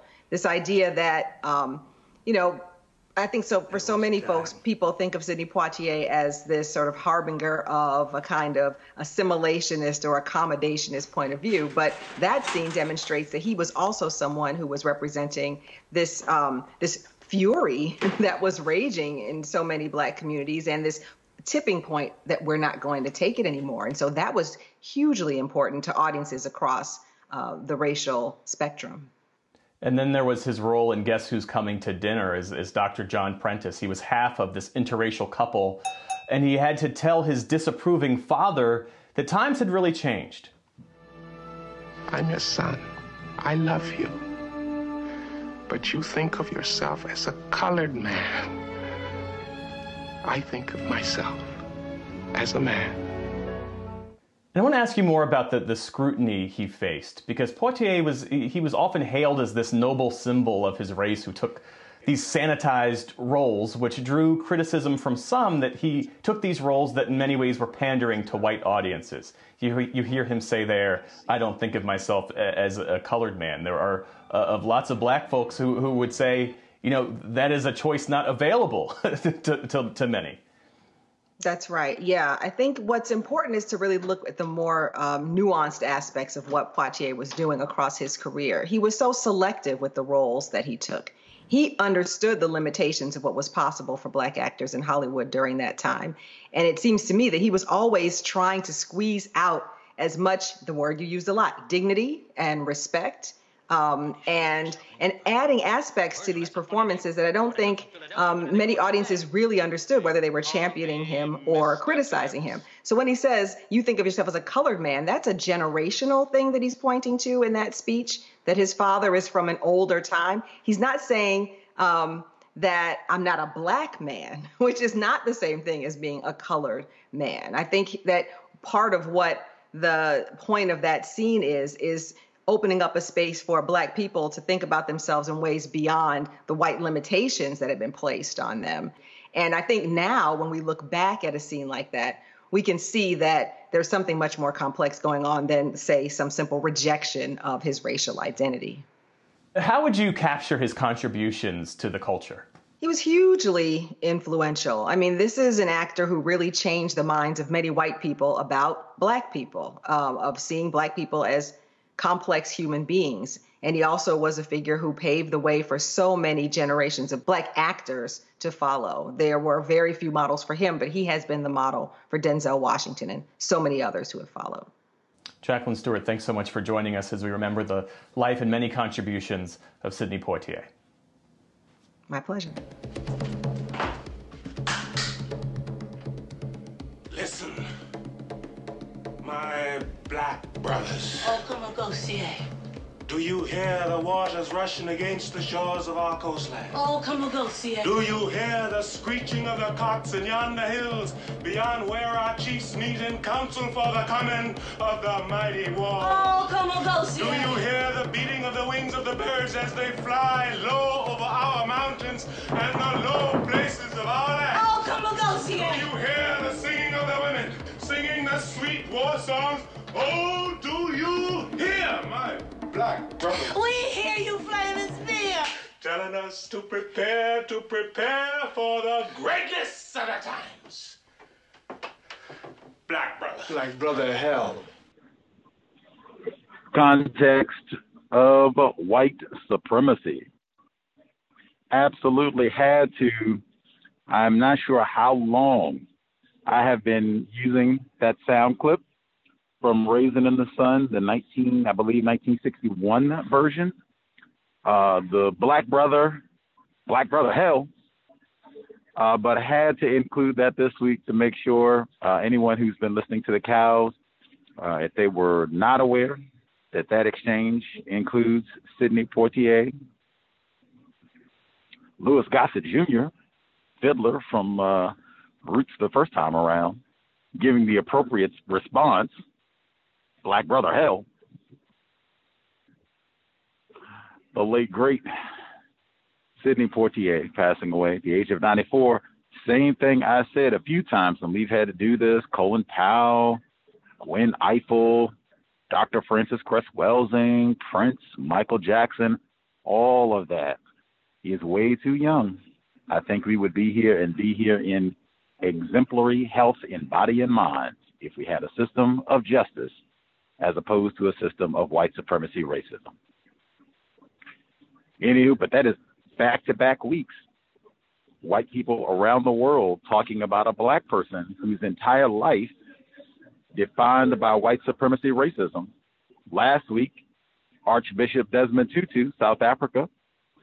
This time around, Sidney Poitier, neither black male, born in the United States, their entire existence defined by white supremacy racism, how they responded to it. The cows, Gus T, uh, Gus T Renegade, in for another broadcast, hopefully to share constructive information on the system of white supremacy. Today's date, Saturday, January 8, 2022. So I have been told this is our weekly compensatory call in. Dial in if you have thoughts, observations to share. The number 720 716 7300. The code 564 943 pound. Press star 6 1 if you would like to participate. The number again 720 716 7300. The code 564 943 pound. Press star 6 1 if you would like to participate. A few things to share, then we will get the folks who dialed in. For one, we will be on live Wednesday. This will be at an irregular time because the guest will be joining us from the UK. So this will be way early in the day. Being specific, this will be 3 p.m. Eastern, 2 p.m.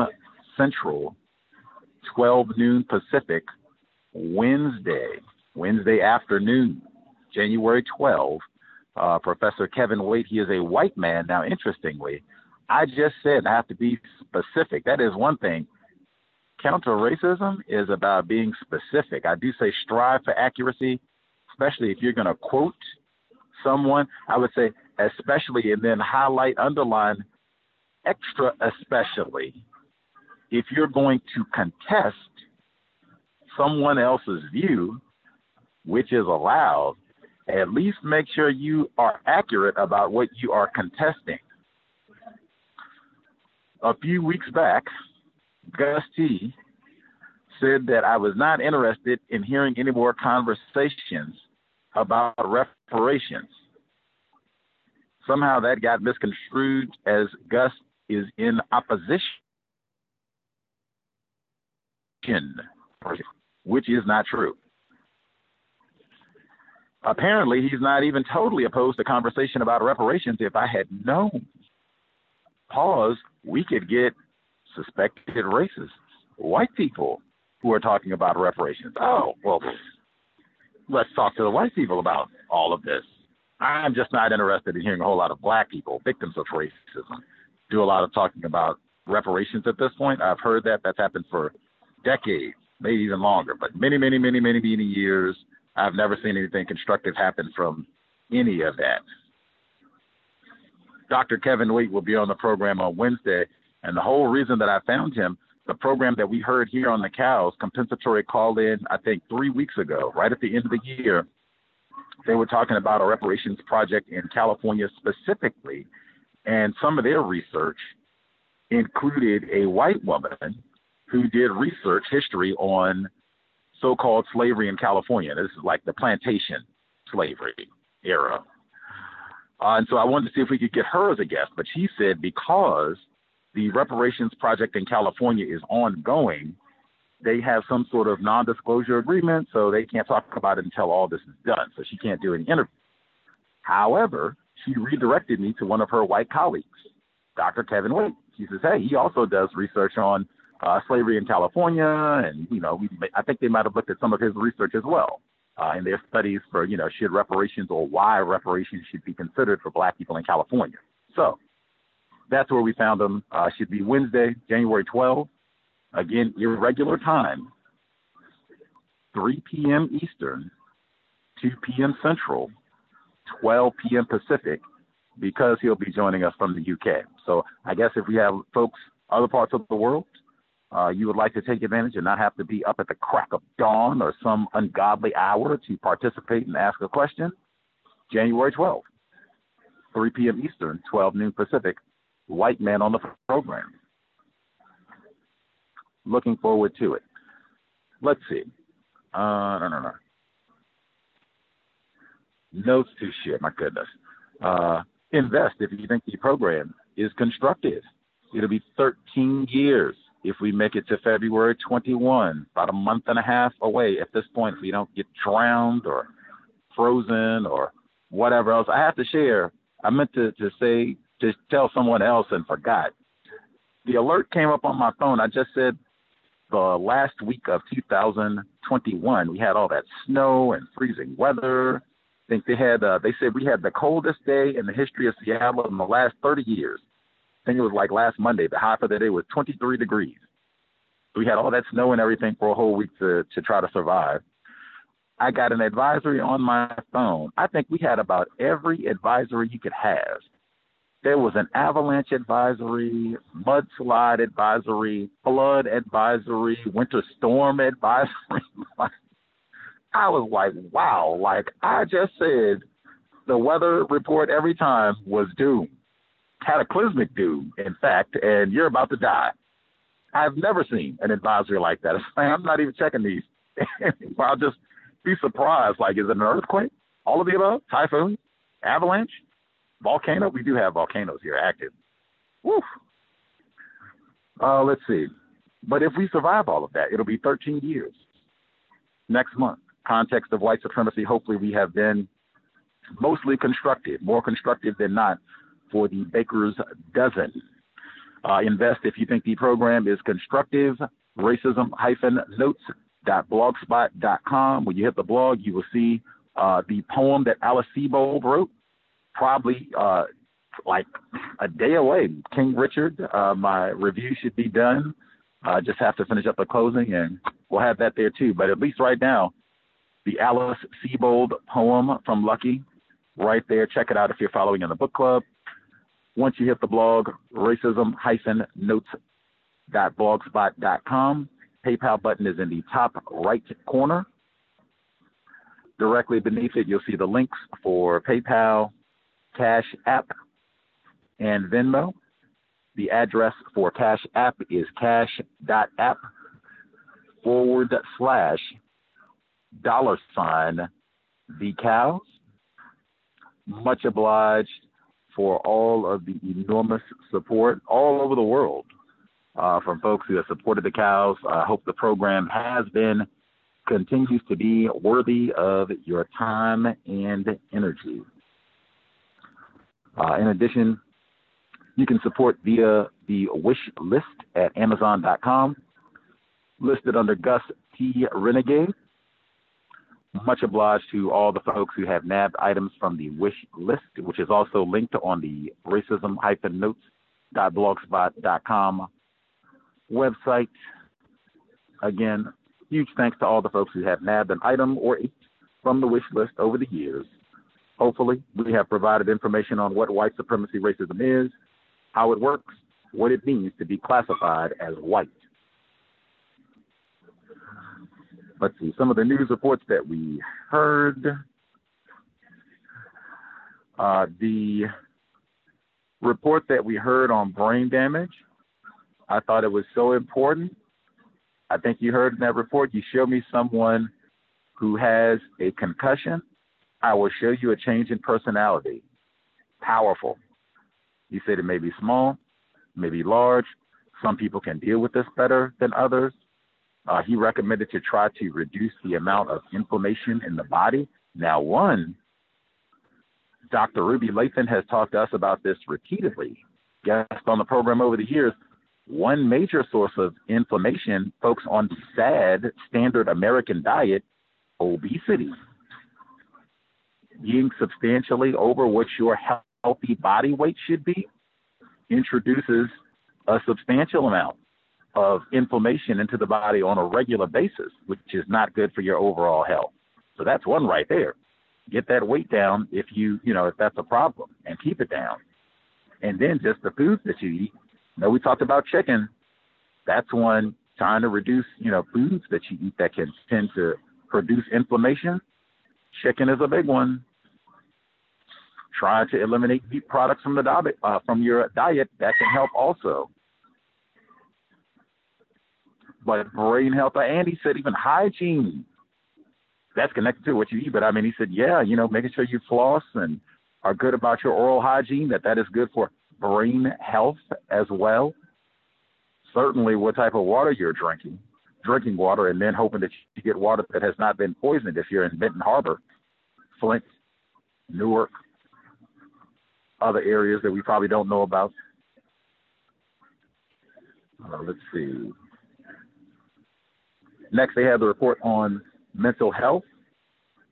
Uh, I thought that was really important as well. Uh, they said isolation is really bad, which I hadn't thought about in just in terms of mental health. Uh, so make sure that they're saying you're having contact. I think we even had someone they were talking about one of the ways that white supremacy racism works, kind of get us estranged from our families. Lots of different ways that that can happen to try as best we can to minimize that. Racists, they really go to work. They can get you isolated. You don't have anybody that's looking out for you, somebody to come and help, try to support as best they can. Really like to go to work to black people, on black people, non-white people in general, when they can get them isolated. In fact, a lot of times in those tragic arrangements, that's exactly the mission. Get that non-white person pulled away from all the other non-white people, and then you can really bring trash them. Let's see. Next, they had, and not eating all the time. Thought that was important too. Said uh, that your brain, your body needs a break. Make sure that you regulate uh, when you eat. I talked about that before. In fact, when I was all extra tubby, got myself down to a healthy weight doing yoga and plant based diet, that was one of the first things I did. I used to do that all the time. No time is a bad time to eat. If you got cookies and Cheetos and potato chips and chicken wings, I'm ready to munch. That is a hard. It is very, very common. Go to you know IHOP and Waffle House at three in the morning, four, especially on the weekends, like right now, and this time of year, because you got maybe some of the holiday, you know, food and leftovers and cakes and pies still around. You could munch off of that all day and night, and just more weight gain, more weight gain, more weight gain. Kind of cold, so some people might be might not be exercising as much as they normally would if it was warmer. Get that exercise in too. Uh, next, man, they talked about all of this. The next report was about how females specifically the increase in drinking. Now, I don't know if that's one, did they mean all females, white and non-white? Is it disproportionately white females? Disproportionately non-white females? Everybody. One moron, what did he say? Sobriety would be best, especially if they're saying that there is a 323% increase in female alcohol consumption amongst mothers with children under the age of five? Like, oh my God. The first thing I thought when I heard that was five years old is the age that many reputable medical institutions recommend that you breastfeed to. Five. So if they're saying it's all these moms with really young children, like they could have children at breastfeeding age and doing all this drink. Like that is not healthy at all. Not that we have tons of females who breastfeed here. Like uh, who's doing that? But I mean, wow, that is uh, that is staggering. Sobriety would be best, especially for attempted parents who have you know children that are young enough that they could be breastfed. Uh, let's see. Uh, the next report, man. Okay, I did. I played the report about how they've noted that some of the vaccines can impact menstrual cycles for some females. I did not play that report to influence anyone's opinions about the vaccines, whether or not they want to take the vaccines or booster shots. I played that report one last year, uh, about the middle of the year. They had a report from St. Louis Public Radio, and it was on the same subject, same, some of the very same points uh, that this hasn't been discussed, that this has been minimized. You got a lot of white guys who are medical professionals, and they seem to be ignoring this issue. And that was making people even more, uh, at minimum, suspicious about the vaccine. Do I want to take it and have my menstrual cycle disrupted? Is this safe? And, you know, lots of questions. Even people who were talking about fertility and all that. In fact, I think when we played that report from St. Louis Public Radio, uh, I believe our caller in Georgia dialed in, and she said, "Man, family members have been getting on me, you know, trying to coerce me to get this vaccine, and they they worn me down. I think I'm gonna go ahead and do it. I was about to do it, and then I heard that report about the menstrual cycle. She said, "Oh no no no no no, change my mind. No way. they almost had me. I'm not doing it."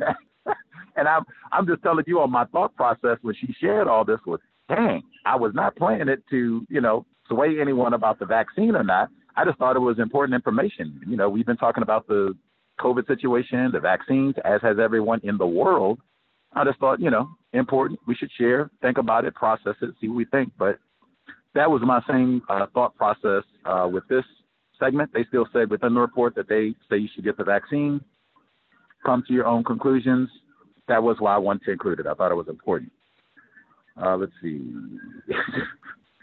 I hate shout outs, but that segment they talked to the uh, OBGYN's context of white supremacy, we've got to do shout out. This is the second time this week he gets a mention. J. Marion Sims, isn't he the father of gynecology? Got this whole body of study, torturing, experimenting, he will say, on black females. J. Marion Sims. Let's see. Uh, they had the segment. They talked to Congressman uh, Bobby Rush. Uh, he is leaving Congress after his many, many years, decades at this point, uh, of service. Uh, they talked about how he was in the Black Panther Party and how they were portrayed as terrorists at one point. Uh, very dissimilar to the white rogues from January 6th last year, but whatever. Uh, and he, they said, you know, hey, it's going to change in how the Black Panther Party is portrayed, and you know, now they're they're more sympathetic. You know, they got that movie uh, Judas, uh, Judas and the Black Messiah. And I said, pause. I saw that movie. Reading more important than watching television, but I did see that movie. I did not like that movie. I said I saw two movies that I appreciated seeing that did not make me want to vomit because they had predominantly black cast that came out in 2021. Judas and the Black Messiah was not one of them. Have a whole movie, movie focused on sellout, no count black people snitching to white people and have that be the main character, and that's a positive portrayal. That's the best you could do. Let's see. All right, so they got to the reports on January 6th. Uh, just some of the things that I thought were important. Uh, in one, they said they had millions. They went like over 20 million sympathizers. Like, my goodness. like, can we get 20 million supporters and sympathizers of counter racism or black people? 20, do they have 20 million sympathizers for the victims of Dylann Storm Roof, Mother Emanuel AME Church? Do they have 20 million sympathizers and supporters? Disgraceful. They said in Texas. Now I thought that was extremely fascinating, and again, the Grandcestor. Six years since she passed away, right? January second, two thousand sixteen. They said in the counties in Texas, and that's beyond Texas. They had a report. I shared it on Facebook uh, some weeks back. That in counties where the white population was falling, they mentioned the specific county in Texas where they said it dropped from 63% white to 50% white. That they had a significant number of people from that area who were ready to roll. Let's get to the Capitol. This is a disgrace. They're taking our rights. There was a report that said that that was the pattern above any other pattern. White people in areas where a substantial percentage of the population switched from being white to non white. Much more likely to have somebody end up going to the Capitol. The Grandcestor, Dr. Frances Cress Welsing. So having it be more apparent directly in what you see on an everyday basis, not as many individuals classified as white. Fear of white genetic annihilation. Oh my God. Violent action is necessary. Let's go to the Capitol and terrorize and call firefighters a nigger a million times. Remember that one from last week? I almost included that in the segment. Uh, let's see. They had the, and they said that they were using coded language down in this part of Texas. And we, we want to keep, want to keep this area suburban, no apartments, lots of ways that they codify. We don't have to make it that we're directly saying too many niggers, too many dark people, but you know what it is. Also, incidentally, 13 years. So what we've been doing. Now they said McKinney, Texas. I have been to Texas several times actually. McKinney, Texas. Why should McKinney, Texas be familiar for counter racists? They can give you double on this one, especially for cows if you've been here for a while. So one, 2014, they had one of many tacky incidents at the pool that was instigated by a white woman Remember when they had that black female teenager and the white officer came out and he did the barrel roll, slammed her on the ground? It was kind of pornographic, sexually aggressive too, because she's a, a 14 year old black girl. She has a bikini on. He comes out and is touching all on her and everything while he's got her on the ground. That was in McKinney, Texas. Maybe some of the white women that instigated all that, maybe they were in D.C. One, that might be another one that I pull and say, I think that's sloppy journalism. Because I mean, if retarded Gus T with no budget and no staff, if I remember that from 2014, you're telling me you got a staff and a budget at PBS? Nobody thought, hey, is this important? That pool incident did happen in McKinney. Give you the double for the cows. If you go back in the archives for that same time that summer, we had a black male on the program. He went to visit his black. Oh God. Into the story now. I got to finish it. So this is another cowbell. Black male went to visit one of his black male friends who was in a tragic arrangement, had offspring with a white woman. Surprise here, the black male gets into some sort of verbal dispute with his uh, white baby mama. She says, I'll fix his wagon, metaphor. So she leaves the black male and his black male friend. She leaves, goes out to her car, calls the police, and reports that there are two black males who threatened her, being loud and rowdy, and they said if the police come, they're going to shoot and kill them. You already know what happens here. So, Officer Slam in the gang, and this happened, I think, like a month after the pool incident, like literally, it's maybe within 30 days of the pool situation, which was big news. So the police come, throw them on the ground at gunpoint, uh, face down on their property uh, for like 20 minutes before they realize, like, oh, this white woman lied. Oh, we're sorry about that, niggers. Get up. My bad. Sorry about that. Up. This is your. Let's get the grass off. All right. Well, well you're not something crack, are you? In the archive, 2014, uh, and the white woman sat across the street and watched all this happen in the. Oh that would be another one. Maybe she was in the Capitol, sending her well wishes. McKinney, Texas. Let's see. The whole, uh, and they didn't even say racist for the most part. They said nativist, whatever that means, extremist, whatever that means. They even said in Texas, they said down in McKinney, they said that violent rhetoric was coming from the evangelical church pulpit. I thought Mr. Fuller said religion of white supremacy. Duh. Oh wait a minute! I didn't even I didn't even read it correctly. I just said strive for accuracy. They said accuracy. They said violent rhetoric was coming from the evangelical church, where from the pulpit they were saying keep your guns loaded. Minister Malcolm, he said, praise the Lord and pass the ammunition. That's the religion of white supremacy. Let's see. I'll give like a couple more thoughts that we'll grab the listeners. Number one, I would not be surprised at all if they end up lying in like five, ten years from now, if there's still a system of white supremacy, if they lie and say that Al Sharpton and Black Lives Matter members were the ones in D.C. protesting and cutting a fool and Trump supporters were there to try to stop it, I would not be surprised at all.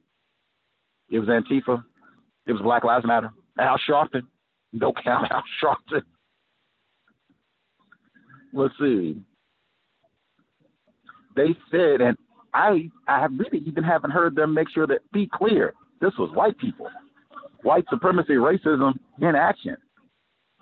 They said it was mostly white, I would like to know, like, let's be specific. Out of all the people that have been arrested, charged, charges pending, whatever it is, how many of them are white and how many are non white? Let's be so if it's like five, if it's some racially ambiguous, just be specific. White people, white hooliganism, white terrorism. That's another one too. They said none of these people have been charged with terrorism. Congressman Bobby Rush, Dr. Huey P. Newton, Mumia Abu Jamal, you all are terrorists. Assata Shakur, the folks at the Capitol were passionate, I guess. let's see, the HBCUs. I'm just curious to see how many people heard of that with this, the environment. They just had that bombing in Tennessee during Christmas of last year. That's like a year ago. That a lot of folks forgot about that. The threat they were going to bomb that white man. He was going to bomb the Library of Congress. The white man, I think, in 2019, where he was bombing the FedEx facility in Texas. All of this escalation of violence, and you get seven different threats against HBCUs about a bombing. Just seeing if folks heard that one. I saw that was towards the end of the week. Uh, let's see. Peter Spencer, black male. He went on a hunting trip with his white friends and was found dead. They don't have any information. Totally suspicious and weird. White friends are dangerous. Going on a hunting trip with white people. I don't know if you've uh man, we had lots of movies. I don't know if people saw the the movie uh Surviving the Game, Ice T. That's what it reminded me of immediately. Going hunting with white people. And this ends up being a problem. Another one. I am not surprised at all. They made a whole movie about that with Ice T. He barely survived. Let's see. Uh, speaking of not surviving, uh, say there was lots of stuff in North Carolina this week. My goodness uh, I guess I'll pause real quick too. Uh, all the folks in Virginia on the East Coast who were dealing with the snowstorm, man, I'm with you. We just had that last week, so I know how you're feeling. I didn't get stuck on the road or anything. Hopefully that didn't happen to any of the cows listeners or victims, but I'm very familiar with snowstorms in Virginia and them not being equipped to deal with snow very well there, especially if it's a lot of snow. So hope all the folks, uh, Danville, Roanoke, Martinsville, Blacksburg, Richmond, all of the other areas, Bluefield, are uh, surviving, doing as well as they can uh, in the uh, Commonwealth. Missed the days of the Coon Man. Let's see. He had the road rage incidents. Talked about so many of those. Black male father Stephen Addison being killed. Uh, say that all the time. This is not a time to get into confrontations. Might be someone armed, ready to kill. Uh, and Sidney Poitier, lots that I could uh, say. Uh, Guess Who's Coming to Dinner seems to be mentioned frequently. Cowbell, when people talk about his film career, I would encourage folks. Dr. Kamau Kambon, he said, Buck and the Preacher, which features the lovely late Ruby Dee uh, and Harry Belafonte. Uh, it is excellent, all about racism, white supremacy. Uh, Pressure Point, you can check that one out too, which is about white supremacy, racism. That's an earlier film. I think that came out like the 50s. Uh, if my memory is correct, uh, I think Pressure Point, he is like a psychiatrist, and he's supposed to work with some racist white man to make him not racist. like, uh, that's one. Uh, I'm trying to think any other films. We watched In the Heat of the Night. If you go back in the archives, I remember with Justice, that's one I had not seen the movie in the heat of the night. I've seen the tacky like television uh, syndication. I don't even think I'd sat through a whole episode of that. Uh, Sidney Poitier is not in that, but I'd never seen the movie that all that is based on. Uh, and so we, I knew about the scene and everything. So like sometime 2011, like Justin and I, we sat down and watched it. We, the scene that they talked about uh, when uh, Mr. Poitier, when he smacks the racist back, my name is Mr. Tibbs like, oh my God, like black people wigged out when that scene happened way back when that film came out in the 60s and what have you, even before Dr. King was killed when that film was released. We thought that was the funniest thing in the world. Like, we ran around the house for like a good two, three weeks saying that. Like, uh, oh my gosh, like, they made a whole movie. I didn't even know they made a whole movie. They called me Mr. Tibbs after that because it had such a response. Like, so, uh, black people not being allowed to touch retaliates violently against white people is so disallowed that scene still has resonance even some 60 years later. Anywho, lots to say about Mr. Poitier. We'll discuss all that later on. Again, Cowbell and uh, Buck and the Preacher would be one I would recommend if you would want to check out a film. Oh, and so I guess if I had a request, if we could make it happen to read the play Raisin in the Sun, Sidney Poitier is in that. That's where I always put that sound clip where he says uh, black brother. Man, that is for so many reasons. I wanted to read that last year, and it's such an important play written by Lorraine Hansberry, black female, cowbell. Uh, but yeah, that would be mine. If we could maybe organize to read the play Uh, it is, I mean, it's a play, so that means they're parts. We could divvy them up if people want to do it. I don't know if we could read it live or if you have to record. I don't know how that would work for a play, but I would love to read the the play Raisin in the Sun on the book club. Uh, then we could watch Raisin in the Sun and all that and talk about it if we can make it happen. We'll see. All of that said, the number again, 720 716 7300. The code 564 943 pound. Press star 6-1 if you would like to participate. Uh, if you can take about five minutes, share your thoughts, observations, that would be grand. Uh, no metaphors, always appreciate uh, folks can be precise, exact, specific with their comments. Uh, I will remind uh, about the metaphors. We had, wow, doozy. So the metaphor that they used, not the racists, not the white terrorists in the waiting, since they've seen that the white hooligans and terrorists weren't punished from last January 6th, they said what we now have is dry kindling for a wildfire ready to ignite at the smallest spark. WTH. What are you talking about? Do you mean armed white thugs and killers ready to brutalize and kill? Is that what you mean? Are you talking about that? Are you talking about starting a campfire, making some s'mores? They didn't talk about the Black Panther Party as kindling and wood and do we have enough? Now, that's not the way they talk about them. That's not the language that they use. Master deceivers. Uh, if you know you're in a noisy environment, you could use your mute button. That would be grand as well. That way we don't have to compete with unnecessary background noise. Star six one if you have commentary to share. Uh, let's see. Nab the first few folks who dialed in with a hand up. Line should be open.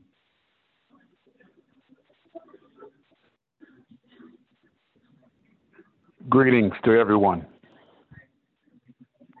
Retired firefighter in Florida. Yes, sir. Yes, sir. Gus and everybody. Uh, from my understanding, Mr. Sidney Poitier was born in Miami, Florida, February the 20th, 1927, the same year that my uh, of my mother's birth. Uh, family was uh, mother and father. They were farmers, and from time to time they would come over, come into Miami to sell produce. And unexpectedly, uh, his mother gave birth to him premature. Uh, he wasn't expected to live, uh, but he did, as we know. and uh, he didn't spend a lot of time in Miami, but he did come back to stay in Miami at the age of 14 or 15, and then quickly moved to New York City. Uh, I saw a Miami Herald article to where the reason why he left so quickly is because of racism, white supremacy. Uh, was uh, I guess to a uh, less refined means as what you would have found in New York. Uh, uh, so that's where he uh, ended up going. But anyway, uh, I uh, growing up, uh, my mother and father, attempted mother and father, would take us to the movies a, a lot, and for the most part, most of those movies was featuring Mr. Poitier. Uh, just about every one that you uh, stated in the 60s, starting with Lilies of the Field, uh, which I think he was awarded a uh, Academy Award in his uh, part in that movie. Uh, one thing that I always thought about him as a child was uh, just about. He was one of the very few black images that was not. Uh, I can't. Well, this this is the day we don't use metaphors or anything, but uh, clowning, uh, anything like that, uh, serious of some sort of serious nature. It was Dr. King uh, and Sidney Poitier. I, I mean, I can't think of a whole lot uh, of non-white black people who were not characterized in a laughable, uh, clowning type of way, other than a few people, and he was definitely one of them. Uh, and uh, yeah, those about you know many thoughts on him uh, as far as uh, he carried a lot of self-respect, in my opinion. Um, and that's all I'll say for right now, and uh, I'll listen to everybody else's comments. Thank you.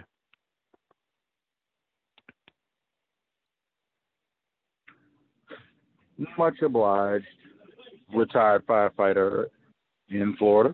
Said strive for accuracy. I thought uh, Mr. Poitier was uh, born in the Bahamas, but actually born in Miami, Florida, which is, you know, the metaphor they use a hop, skip, and a jump, or I guess a splash and a swim. Uh, it's not that far away. Yeah, uh, not that yeah, far. Strive for accuracy. He grew up in the Bahamas, though. He did grow up in the Bahamas for the most part.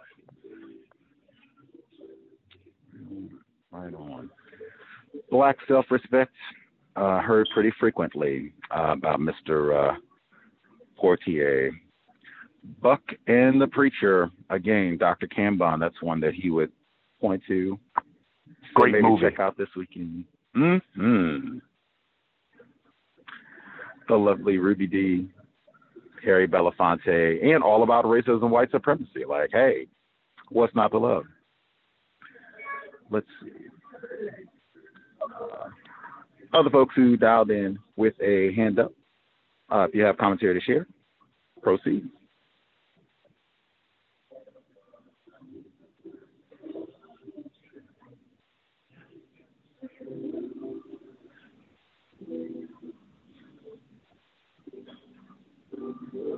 And while while they uh, getting ready, I would I would also say that most of most of his movies did eventually come on television. Most, if not all.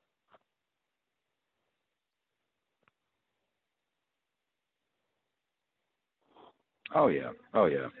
Huge body of work. He was active for such a, a long time. Uh, folks can, if you have the time, I guess if you're in one of those areas where it snowed uh, and you're going to be stuck inside uh, for a while, uh, or I guess if you got quarantine time, hey, uh, pull up your account streaming service or whatever it is, and you can go through the Sidney Poitier library and pull up quite a few. Most of them will be about white supremacy, racism, the defiant ones, like pretty much all the films throughout the arc of his career, white supremacy, racism. Uh, not saying that, you know, I think all of them are construct, like you heard the point from Guess Who's Coming to Dinner, which is probably, unfortunately, one of the ones that they'll be talked about the most. Uh, but the, him talking to his black male father and saying, "Oh, you think of yourself as you know a colored man?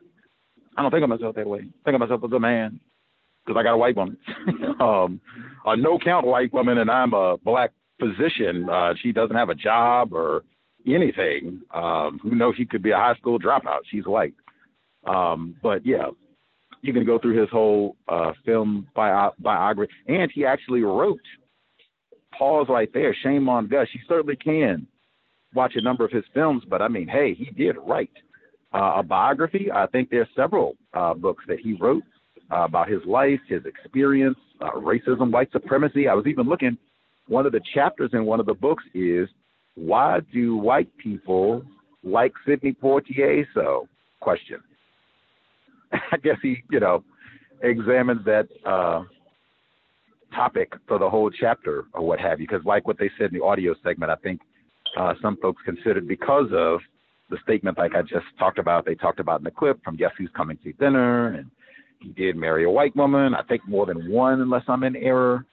Uh, I think he might have been that uh, name calling sellout, all the rest of it. Uh, victim of white supremacy. All of us responding as best we can, but you can review his whole life record, see what one victim, what he had to say about all of this, and why white white people like to. Oh, that was one thing I had to make sure I got that in. They said that Sidney Poitier made white people change the way that they saw or thought about black people. That is a lie. If that were true to any substantive level, we wouldn't have this problem. We wouldn't be talking about producing Alice Sebold's Lucky as a movie in 2022 about the black Negro rapist. To get it to just have that sort of lie in the middle of Sidney Poitier's death at the age of 94, like, come on, you can lie and, and toss in your little rhetoric to minimize and confuse about white supremacy, racism any other time. Let's not do that in the wake of Mr. Poitier's transition. White people change their views. Uh, let's see. Other folks who have Hello. commentary. Uh, oh, Irie, yes, ma'am. Hotepu, greetings. Um,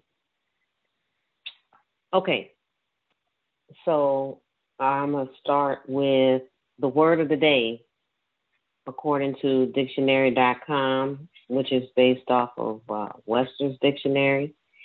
It is Bill Dunn's Roman. Bildungsroman, a type of novel concerned with the education, development, and maturing of a young protagonist. And I thought it was uh, befitting of the compensatory call in because I was wondering if this word would apply to um, Lucky. Um, of course, I'm being cynical. Uh, I'm I just finished catching up on the archives um, during my downtime, and I, I know I wrote in, and I couldn't remember everything I wanted to say because I was a little bit um, sick of, you know, like you said, the weather fluctuating, and um, I guess I was caught off guard by being out and not wearing enough layers for a particular day that it was cold. So I had to write in, but what I forgot to add was um, when she mentioned the cracker and the penis, she was definitely not only being trashy, but she was definitely practicing racism because a cracker most likely is going to be white or it's going to be the first type of cracker that a person thinks of, a saltine. And the penis she was referencing was black. So one of these things belongs in your mouth or in her mouth, and one doesn't. At least that's what she's trying to lead people to believe. Speaking of mouths, I suspect that a lot of inflammation in the mouth comes from sugar because it's known to build acidity in the mouth and also rot your teeth, which again leads to heart problems. Um, victim of racism, friend of mine has a daughter. She's about seven years old, coming soon. Well, by the end of the year. You know how time flies. Um, she's snaggletooth like she's losing all of her baby teeth and she's past the point of losing baby teeth. And I suggested to her, uh, him, to stop giving her so much sugar because not only is are her teeth, you know, messed up, but she's very hyperactive. Um, I tried to do some, um, I guess, homeschool lessons with her. She was going remotely to school and he didn't have the time for whatever reason to be with her on the computer while she did her modules and she couldn't sit down. It was bad because I tried some uh, reinforcements like, okay, once we do this, we're going to take a break and color or we're going to, you know, do something fun for five minutes. And she was, you know, I made eye contact with her. She said, okay. And she was really enthusiastic, like she wanted to do it, but she just couldn't because she's just she was just sugared up. Um, also, the drinking uh, has a lot of sugar in it. When I heard the thing about women drinking, and the thing about getting rest so your uh, rest in your body and your brain. Uh, people, as well as non-white people, people in general, but especially non-white people, enjoy the tradition, American tradition of going out and drinking at night when the body is supposed to be at rest and purging, which would disallow such an activity to occur because at that point the liver has to concentrate on getting uh, toxins out of the body because most of the time people drink to tope. They don't take a few sips and leave it alone. They get drink after drink, especially women. Women are encouraged to get as many free drinks as possible when they go out. I was one of those people, victim of racism. Um, I wouldn't drink and get like passed out, but you know, men would come up, hey, would you like a drink? Sure. Um, and to share something a little bit personal, um, I had a spiked drink one night. Uh, I thought I was being proactive. I watched the bartender make the drink, and uh, he slid it to me. I drank it, and a friend of mine, I was at her house the next day, and she said, "Yeah, you were out of it. You were sweating, dancing real hard. I do remember being really energetic out of nowhere. Like I like to dance, but um, it was like amplified. She said that uh, she pulled me like we we got to go now, and the gentleman that paid for the drink said it's okay, I got her. And she was like, no, I'm taking her home, and I'm grateful that she did, even though she was kind of known among the people that we knew about being one of those people that like to like I don't know have casual sex with people when she goes out, but this particular night she dedicated herself to my safety, so I thank her um, for that. Even though we're not friends anymore, she still kind of was in the party scene. Uh, I have a workplace racism report that I just found out about from my my uh, minor. Well, not minor. I keep forgetting who's an adult now. Um, hmm. So he just turned 18. Uh, despite his medical challenges, he got a job, uh, cell phone store, working alone. He tells me that uh, he was left alone to open and close, which is not the policy, and that a white guy walked in with a whole bunch of quote Confederate flag rings and a swastika on his jacket. And I asked him what happened. I, I asked him if it was a white person. Uh, it may sound dumb, but I asked if it was a white person because we got those special. I hope that's not a metaphor, but we have those special black people out here that, you know, be saluting the Hitler too. Um, I was just wanting to be sure. He said, yeah, and I told him, I said, hey, you need to keep a notebook because if something happens on the job and you're alone you need to be able to recall the details of what happened. And he already had an incident where he was accused of something that um, he didn't do, and it was made known by many people that he didn't do it, but um, you know, he didn't have a record of it. And I told him at that point, you need to keep uh, records for work. And then this happened, and I said, well, do you are you getting it that you need to keep notes for work and the doctor, considering what's going on, you know, with the medication situation. And thanks to the nurse again uh, for that uh, expertise. And he was like, it's not that serious.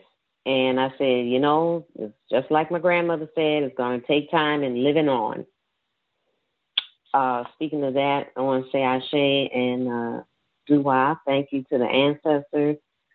Um, for you know everything that they've done to um, give their energy to us, so we can still be here. You know, um, I miss my grandmother a lot, and I'm sure other people do too, um, as well as my father. Which brings me to this: it's time for non-white Black people to stop placating to um, the the urges of non-white people that we know are sick.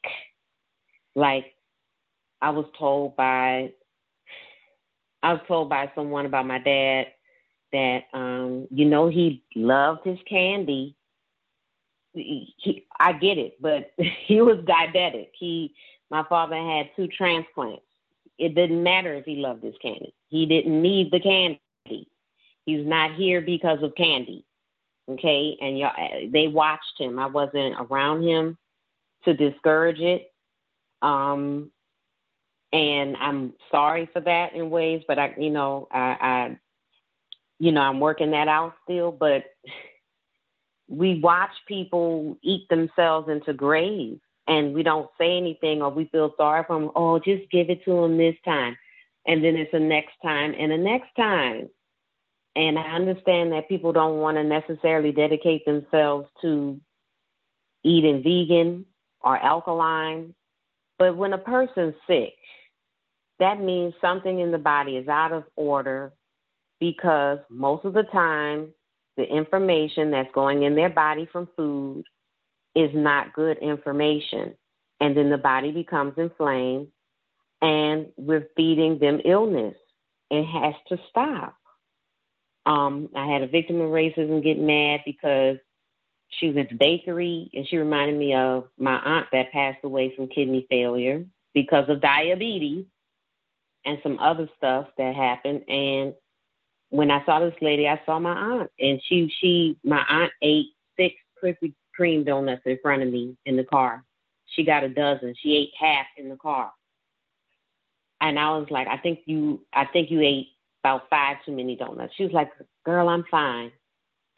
I was young, so I couldn't chastise her, but I just spoke my piece and, you know, um, she just kept eating. People kept letting her eat. You know, and she didn't work out. And then by the time she got to the point where she wanted to try and make a turnaround, it was too late. Her body was dependent on pharmaceuticals. And then she died. Partly because it's a long story, but nobody around her said, listen, it's time to stop. You're overweight. Like edema is the first sign of kidney failure. People don't know this. Um, and that was the first thing that let her that should have let us know that that's what was happening, but we weren't educated on how the body works. And I didn't, you know, I still was in the mode of trusting doctors. I definitely am not in that mode so much so, I told my care partner if something traumatic happens to me, take me home and let me die. I'm serious. I'd rather die on my own terms than die in the hospital. Um, and let them experiment on me. Which brings me to um, it's gonna be carnival time in um, in New Orleans real seconds? soon. Sure, yeah, it's gonna be carnival time in New Orleans really soon and they didn't have it last year and they're having it this year. So we see how dedicated people are to stopping the spread of coronavirus. I am my turn. Carnival, that's right. That's right. That's been messed up for a minute now in New Orleans. Like they are serious about. Speaking of alcohol, they are serious about carnival down there. Woo. Uh, much obliged, Irie, for sharing. Grandmothers are indeed important. Uh, I there's lots that I could say there. I'll only say one: neutralizing workplace racism. Fridays, 8 p.m. Eastern, 5 p.m. Pacific. Uh, I'm so sorry that your son had to experience that. Man, with all of the violence and the way that people have been behaving, even enforcement officers, because you had the cook, the enforcement officer had the swastikas and all that uh, posted on his door. Uh, I think that's brilliant recommendation. Having the journal so that he can log incidents like this, and then what am I supposed to do? Like if this guy comes in, he's got a gun, or you know whatever, or he starts being hostile, discourteous. What's the proceeding? I'm here by myself. Like, woof. Everyone, be more. That's what they were talking about in that clip when they said that nonsense uh, that we have dry kindling for a wildfire ready to ignite at the smallest spark. that is just, you know, another example. Grandmothers are super important. Uh, other folks who dialed in, I'll give out the number again 720 716 7300. The code 564 943 pound. Press star 61 if you would like to participate. Sobriety would be best. Folks we've not heard from,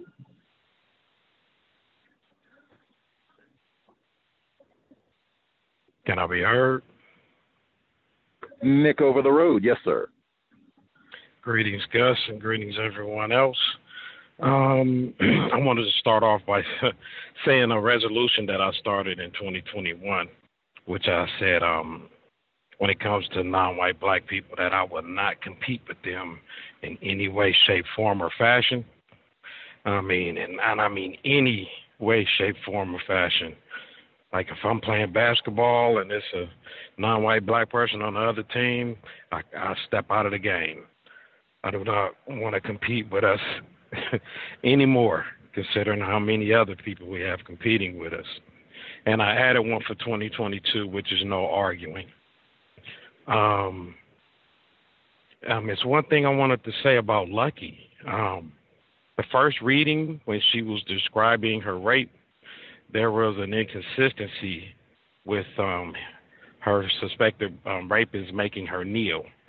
Um, she said that he made her kneel, and then she said some other stuff, and then she repeated it, you know, as if she um, he had her do it again. And it's, it's there's a couple of inconsistencies in there that kind of raised my um, my curiosity that if that was true or not. And the second part, that poem that you read that she put in the book, um, when she made reference to, I think it was cutting of his balls, she or testicles or whatever she she referred to them as being red, and that kind of raised my that raised my suspicion that um that her rapist might have been um um not black at all because um I seen the the picture of the guy and I just can't see how that would be possible.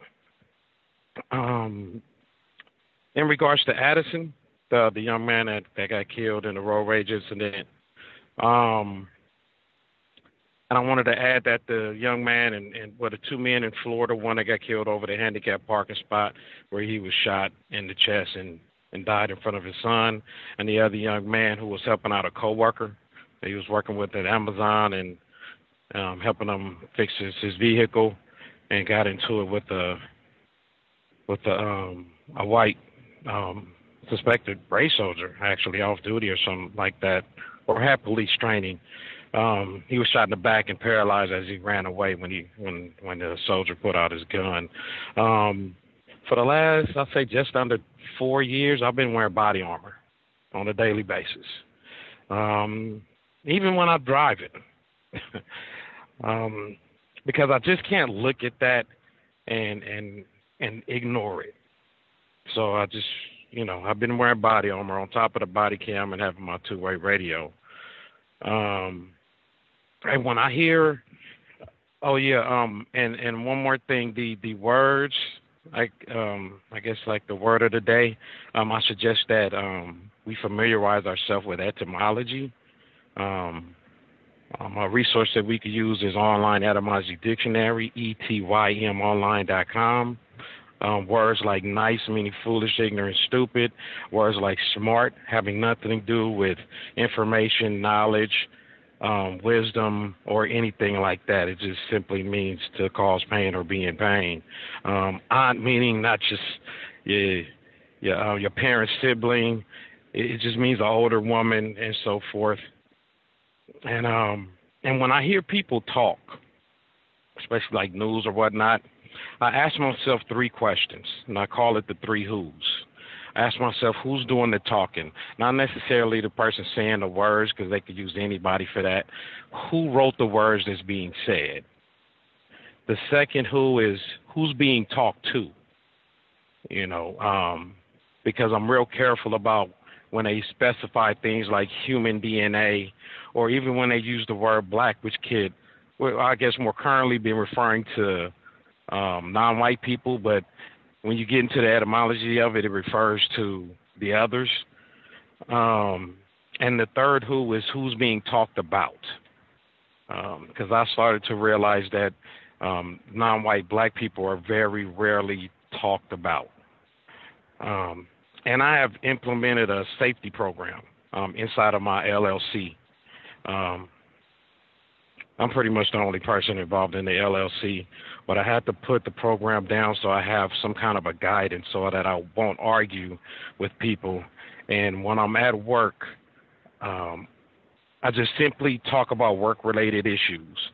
And when I'm talking to non white black people, um, if it's not work related issues or, or trucking related issues, I talk about safety. And this is where I incorporate the, the 10 stops and our Grantcestors addition to the to the 10 stops. And um, I basically bind myself to this code of conduct on and off of work um, just simply for myself. Um, and that's that's all I have on my notes. Uh, thank you for letting me speak, and I'll mute my line. Oh, uh, one more thing, guys. I'm sorry. Um, did you see though the item that I sent to you um, or suggested to you on your wish list on Amazon?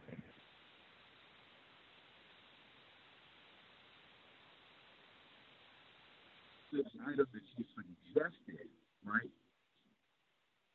Item I'm sorry, I can't hear you. Yes. Uh, so was this like an email? Or no, I actually went to your like if you go to your wish list, there are um, items that people can suggest to you. Oh, it, should be attached. Yeah, it should be attached to that because I looked on it again and I see that you didn't approve it or delete it. So I just wanted to check with you again to see if you saw it. I mean, I could tell you what it is if you, if you want me to. well, don't tell me because I haven't I haven't done okay. this feature before. So let me uh yeah let me let me go see it so I can approve it or whatever or even find where it is. Because no, answer your question. No, I did not. okay, all right. Um, I'm gonna mute my line. I'm mute my line. Uh, Nick over the road. Much obliged, sir. Love neutralizing workplace racism. We talk about that in terms of what you, you know, preparing for what you want to discuss on the job. Staying focused on work-related activity and safety. That music, the I mean, the metaphor, music to my ears.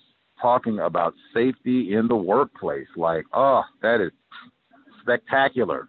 I would much rather talk about that than gossiping about other employees and what this person had on and who they were sleeping with and who they have an affair with and all the rest of it. Like safety, safety, and not arguing with other black people, making that a not competing with or arguing with other black people.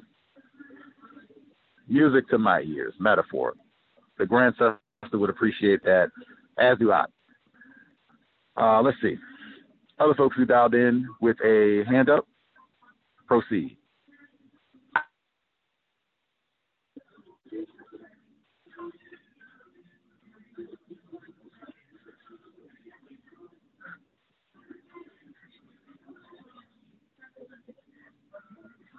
Hi, Gus. May I be heard? Uh, yes, ma'am. We can hear you. Okay, sorry about that. Um, I, I don't know if I uh, pushed the incorrect button or not, but um, I will be very brief. I just uh, have an update. Uh, I called a few weeks back during the workplace uh, racism uh, segment of your show, and I was discussing about the uh, white males in my office, uh, you know, pressuring me to go to the uh, you know holiday parties and their behavior and such.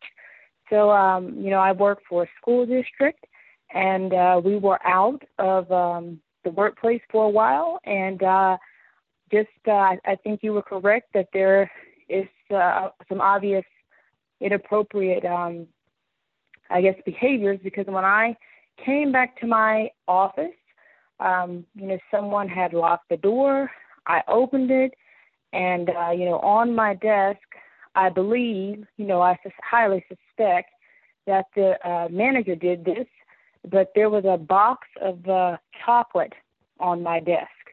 So I just, uh, you know, pulled out the workplace racism journal and just uh, made a little note of that along with the, uh, the other things that have been going on.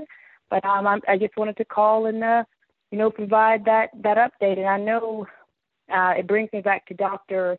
Welsing, you know, and her speaking about, you know, like, you know, for Valentine's Day or for special occasions, you know, you know, it's chocolate, you know, they give, you know, it's kind of a, a thing. So kind of brought me, you know, back to that. But I just wanted to, you know, uh, provide that update. Um, I'll keep taking notes, and you know, as more events happen, um, I'll call in. But uh, I think uh, the wisest uh, step at this point would be to, you know, start um, seeking new employment. But even doing that, I don't know if it's a guarantee if uh, another white male uh, racist, you know, will do the same thing or something similar. So I just wanted to provide that update and um, thank you for the show. Much obliged for the update. Neutralizing workplace racism each Friday, 8 p.m. Eastern, 5 p.m. Pacific. Was saying with those holiday parties, sometimes they can get really vindictive, right? If you don't go and they get an attitude, like we're saying, they look at you funny for the next year. You know, you didn't come to the office party. Mm. You know, that's what that's why I say for some folks you might have to go, hang out for 30 minutes and then dip. That way you were there, you don't have to deal with all that. But that sort of thing, document. Get your journal, like you said, or your phone, whatever. Write it down. Date, time. Came into a locked facility, locked room, whatever you use. You have a locked office, and uh, bam, box of chocolates. Dr. Welsing talked about that too, the chocolates and all that. We are close to Valentine's Day. Um, I would document. I would make sure not to eat, and I wouldn't even throw it in the trash there. That's the thing I would probably discard uh, from the facility, so you can just oh, thank you for the chocolates. I appreciate it so much, and you know, just keep on rolling about it. You mean have to talk about it? They probably won't come back and all the rest, and and just keep it moving. But obviously, we've already talked about that tons. Not eating anything in the workplace, especially if they even seem like they already got an attitude with you about something and oh I just wanted to make a little truce. I brought you these homemade muffins or chocolates that I picked up from the dollar store. Uh, uh, other folks uh, who dialed in, if we missed you totally.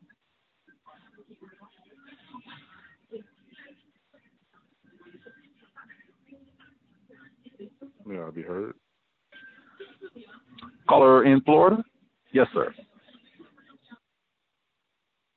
Yes, sir. Thank you very much, sir. Greetings to Gus, the host, listeners, and callers. Um, I was thinking about that segment where I think that was the uh, the race soldier in the police department that had the uh, the the Nazi symbol, I think, the white supremacy, and um, the people that were discussing it uh, looks it looks like they were pointing out how I think the metaphor that was used is the, the white supremacy playbook. I think, and was talking about how it looks like how oh well this person didn't really know any better. Uh, he didn't really understand what kind of symbolism that is. Um, and I don't even think when uh, things happen to black people in that sense. I don't even think that much detail is put into it uh, when discussing when discussing any kind of um, an event of racism practiced against black people because when it comes to uh, uh, Adolf Hitler, I noticed that the Holocaust is mentioned and that tends to be focused on the uh, people who are called Jewish or people who classified as white get a better treatment than black people do when we're mistreated. Um, I noticed that. And when it comes to the January the 6th, I did see a segment with Liz Cheney and um, well, racist suspect Liz Cheney and Dick Cheney were, I guess, pictured as they were the only people there when they had some kind of a uh, remembrance event to honor the uh, the officers that were harmed on January the sixth, I think, and they were questioning her, saying, "Well, hey, you know, where's the rest of your party? And they were giving a response like, well, something's wrong with the Republican Party and we need better leadership. I just think that also goes on that, um, that I guess you could say stereotype or whatnot, where the racists are the quote unquote far right. And it's interesting, like how they use those kinds of words, far right, um, and they're Republican. Those are the racists, not the Democrats, and it's it, it tends to become more confusing. Um, down here, they have been talking about the Rosewood anniversary. I think 99 years. So they they've been trying to uh, construct a historical museum, and they've been taking donations. It looks like over in Archer, uh, Archer, Florida. Uh, and other than that, that's pretty much all I have to share. Thanks for allowing me to speak.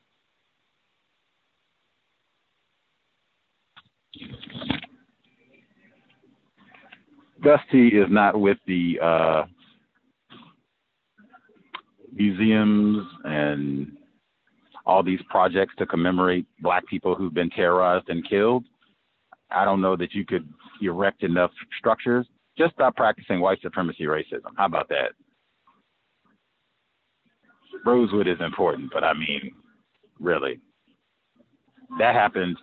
Purging entire towns, cities of black people happened over 250 times. So, I mean, how many of these are we going to and then they they're so pitiful and trifling about it. They're going to go around and do like a bake sale to collect quarters to see if they can. Come on, come on.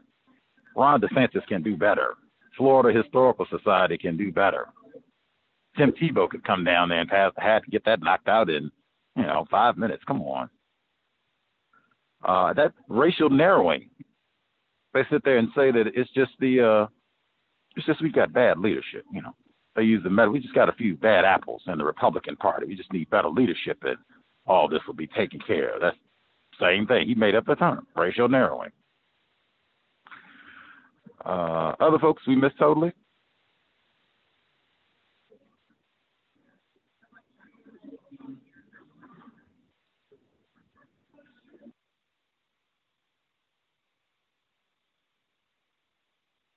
We got everybody? Anybody we missed completely? Oh, oh, oh. Can I be heard? Henry in Chicago. Yes, sir. All right. Greetings, Gus, and greetings to all the callers and listeners. Uh, just two things. Um, uh, the clip on regards to mental health, uh, especially during the pandemic. Uh, don't know the exact context of it, but you know, when I was listening to it, you know, in the system of white supremacy, I mean, everybody who is non-white uh, black uh, has some sort of mental health issue. So uh, we all have to kind of uh, deal with it in specific ways. But you know, one of the things is, is uh, isolation. Uh, you know, even in the pandemic, try not to be isolated. You know, from you know your your family members.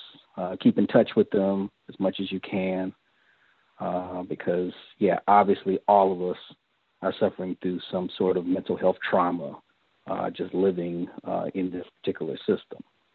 And the um, uh, the non-white uh, black man, the uh, the Jamaican immigrant, as they call him, uh, who was killed in a hunting accident uh, with a group of white people. Um, one of the things that I've always did, uh, you know, especially young folks uh, who kind of still like to party, you know, I and I tell my children too, do not go to any functions with a bunch of white people. And if you happen to walk into a place where you are the only black person in there, leave immediately. This is what happens when situations like, you know, uh, the, the, the non white black male gets uh, killed in a hunting accident. He went down with a group of white people, and next thing you know, he's dead. Uh, it kind of reminds me, I was just watching an episode of uh, Unsolved Mysteries, uh, which is on Netflix now. And they uh, one of the episodes talked about uh, a non-white black male uh, named Alonzo Brooks from a 2004 case. Uh, Mr. Brooks was 23 years old when he got killed. Well, no, he was. Well, the thing is, is that he's he disappeared and his body can't be found. So apparently, what happened was he was living in a part of Kansas, and he went to a party in a town of Kansas called La Cygne uh, with a bunch of white white people. So apparently, he went to the party. Uh, there was a bunch of white people there. He's coming with his white friends, and apparently there was a bunch of nigger calling and all kind of you know racial slurs uh, you know at him, and he nearly gets into a fight. The friends that he came down to the party with left him there, and next thing you know, uh, Mr. Brooks is gone. They can't find his body. The FBI came down, and nobody in La Cygne wants to talk. So it's basically a missing persons case. The family is like, you know, it was a racial hate crime, which, you know, in, in a lot of sense, it obviously is. Uh, but what's also interesting is, and uh, we went over uh, James Loewen's book, uh, Sundown Towns, and he has a website of all the sundown towns in his uh, in his book. And what is so interesting is when you go to the state of Kansas, he has uh, almost over a hundred cities and counties in Kansas. La Cygne is not listed. Neither is Linn County, which is the county in Kansas that is not listed. And and also too, I checked uh, the uh, uh, the recent incident of the Jamaican immigrant who got uh, who was uh, found dead. Uh, he was killed in a township in Pennsylvania called Rockland. I looked on his website. Rockland is not listed as a sundown town. So I thought that was uh, pretty interesting as well. Um, but that's all I have on you, Malai.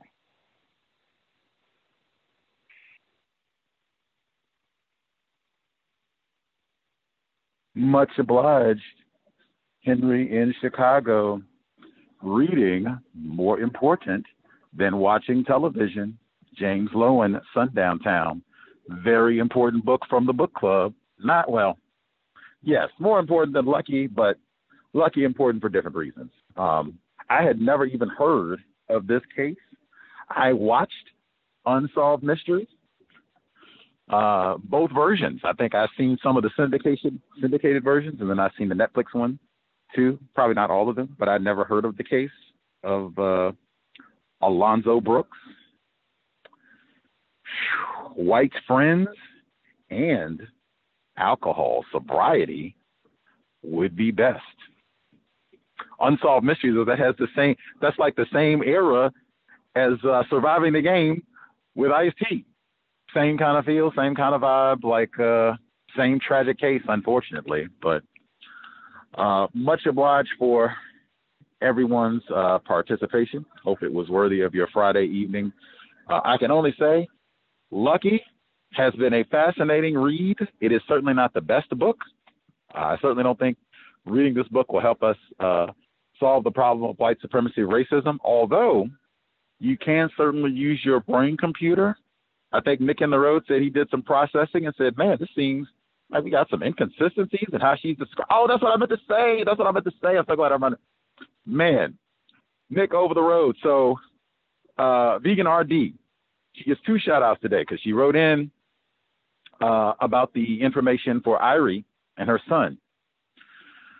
She also wrote, listening to the book club. She said the exact same thing that Nick over the road said. The poem that I wrote is on my blog, racism-notes.blogspot.com. That's in the third session of uh, Alice Sebold's Lucky, third session that we did in the book club last week. She said how is she talking about little red balls they wouldn't be red balls if your rapist is a black male. They would be black balls, chocolate balls, or, you know, something, brown balls, eight balls. Give me something. Not red balls, unless we all just missed this and she's not talking about testicles. But if she's talking about, you know, male genitals, she said exactly what Nick over the road like red balls. Like, wouldn't that mean your rapist is a white man?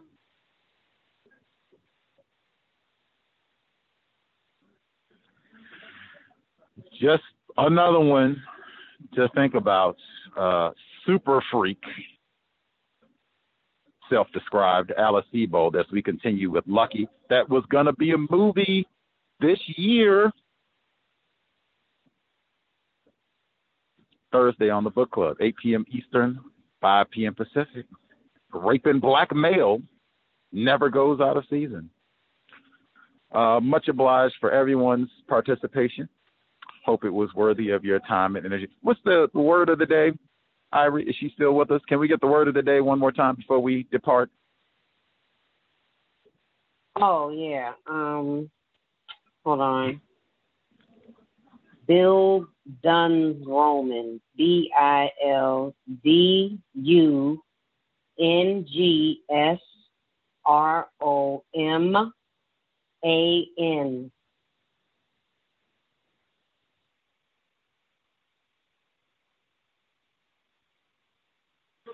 I'd never heard that word before, so I will have to process. I'm still learning. I'll see if it applies to Lucky. It may.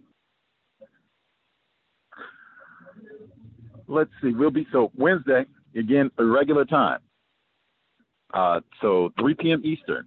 You're still at work or what have you. Maybe you can sneak, listen in, sneak a question. Maybe we'll be close to the time where you'll be off. You can ask a question. Uh, so 3 p.m. Eastern, uh, 2 p.m. Central, 12 noon Pacific on Wednesday, Dr. Kevin Waite. Again, they used, I think some, we can confirm Wednesday, they used some of his research with the reparations project that's happening in the state of California. Are they going to give some sort of constructive resources to black people on the basis of racism that has been practiced?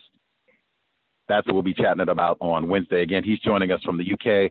That's why we're not on in our normal time slot. Wednesday, tune in if you're able, if you got free time in the afternoon. That said, especially given what we heard today, Irie was talking about, man, people doing all that alcohol consumption. Not only can they slip something in your drink, I worked uh, at the comedy club in Atlanta. That happened one night I was working. In fact, uh, it was a guy tried to slip something in, it was a female he was with, slip something in her drink. He asked the server, like, can you be in collusion with me in putting this in her drink?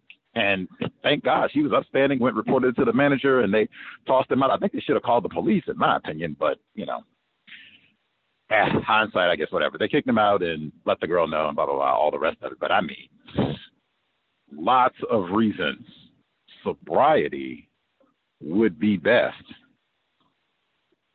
In addition to being sober, if you're going to be out and about, uh, you you should be thinking somebody is being loud and hostile, male or female, this person could be armed. In fact, this person could have an entire armed entourage. You didn't leave your residence prepared to die and or kill. Exit. Just like we heard from attempted parent Henry in Chicago. That is brilliant. Tell your offspring, hey, you walk in, you're the only black person there, it's all white people. Exit. Alonzo Brooks, James Byrd Jr., remember that one? Exact same thing. He was out with his white friends drinking, got a ride, and that was it.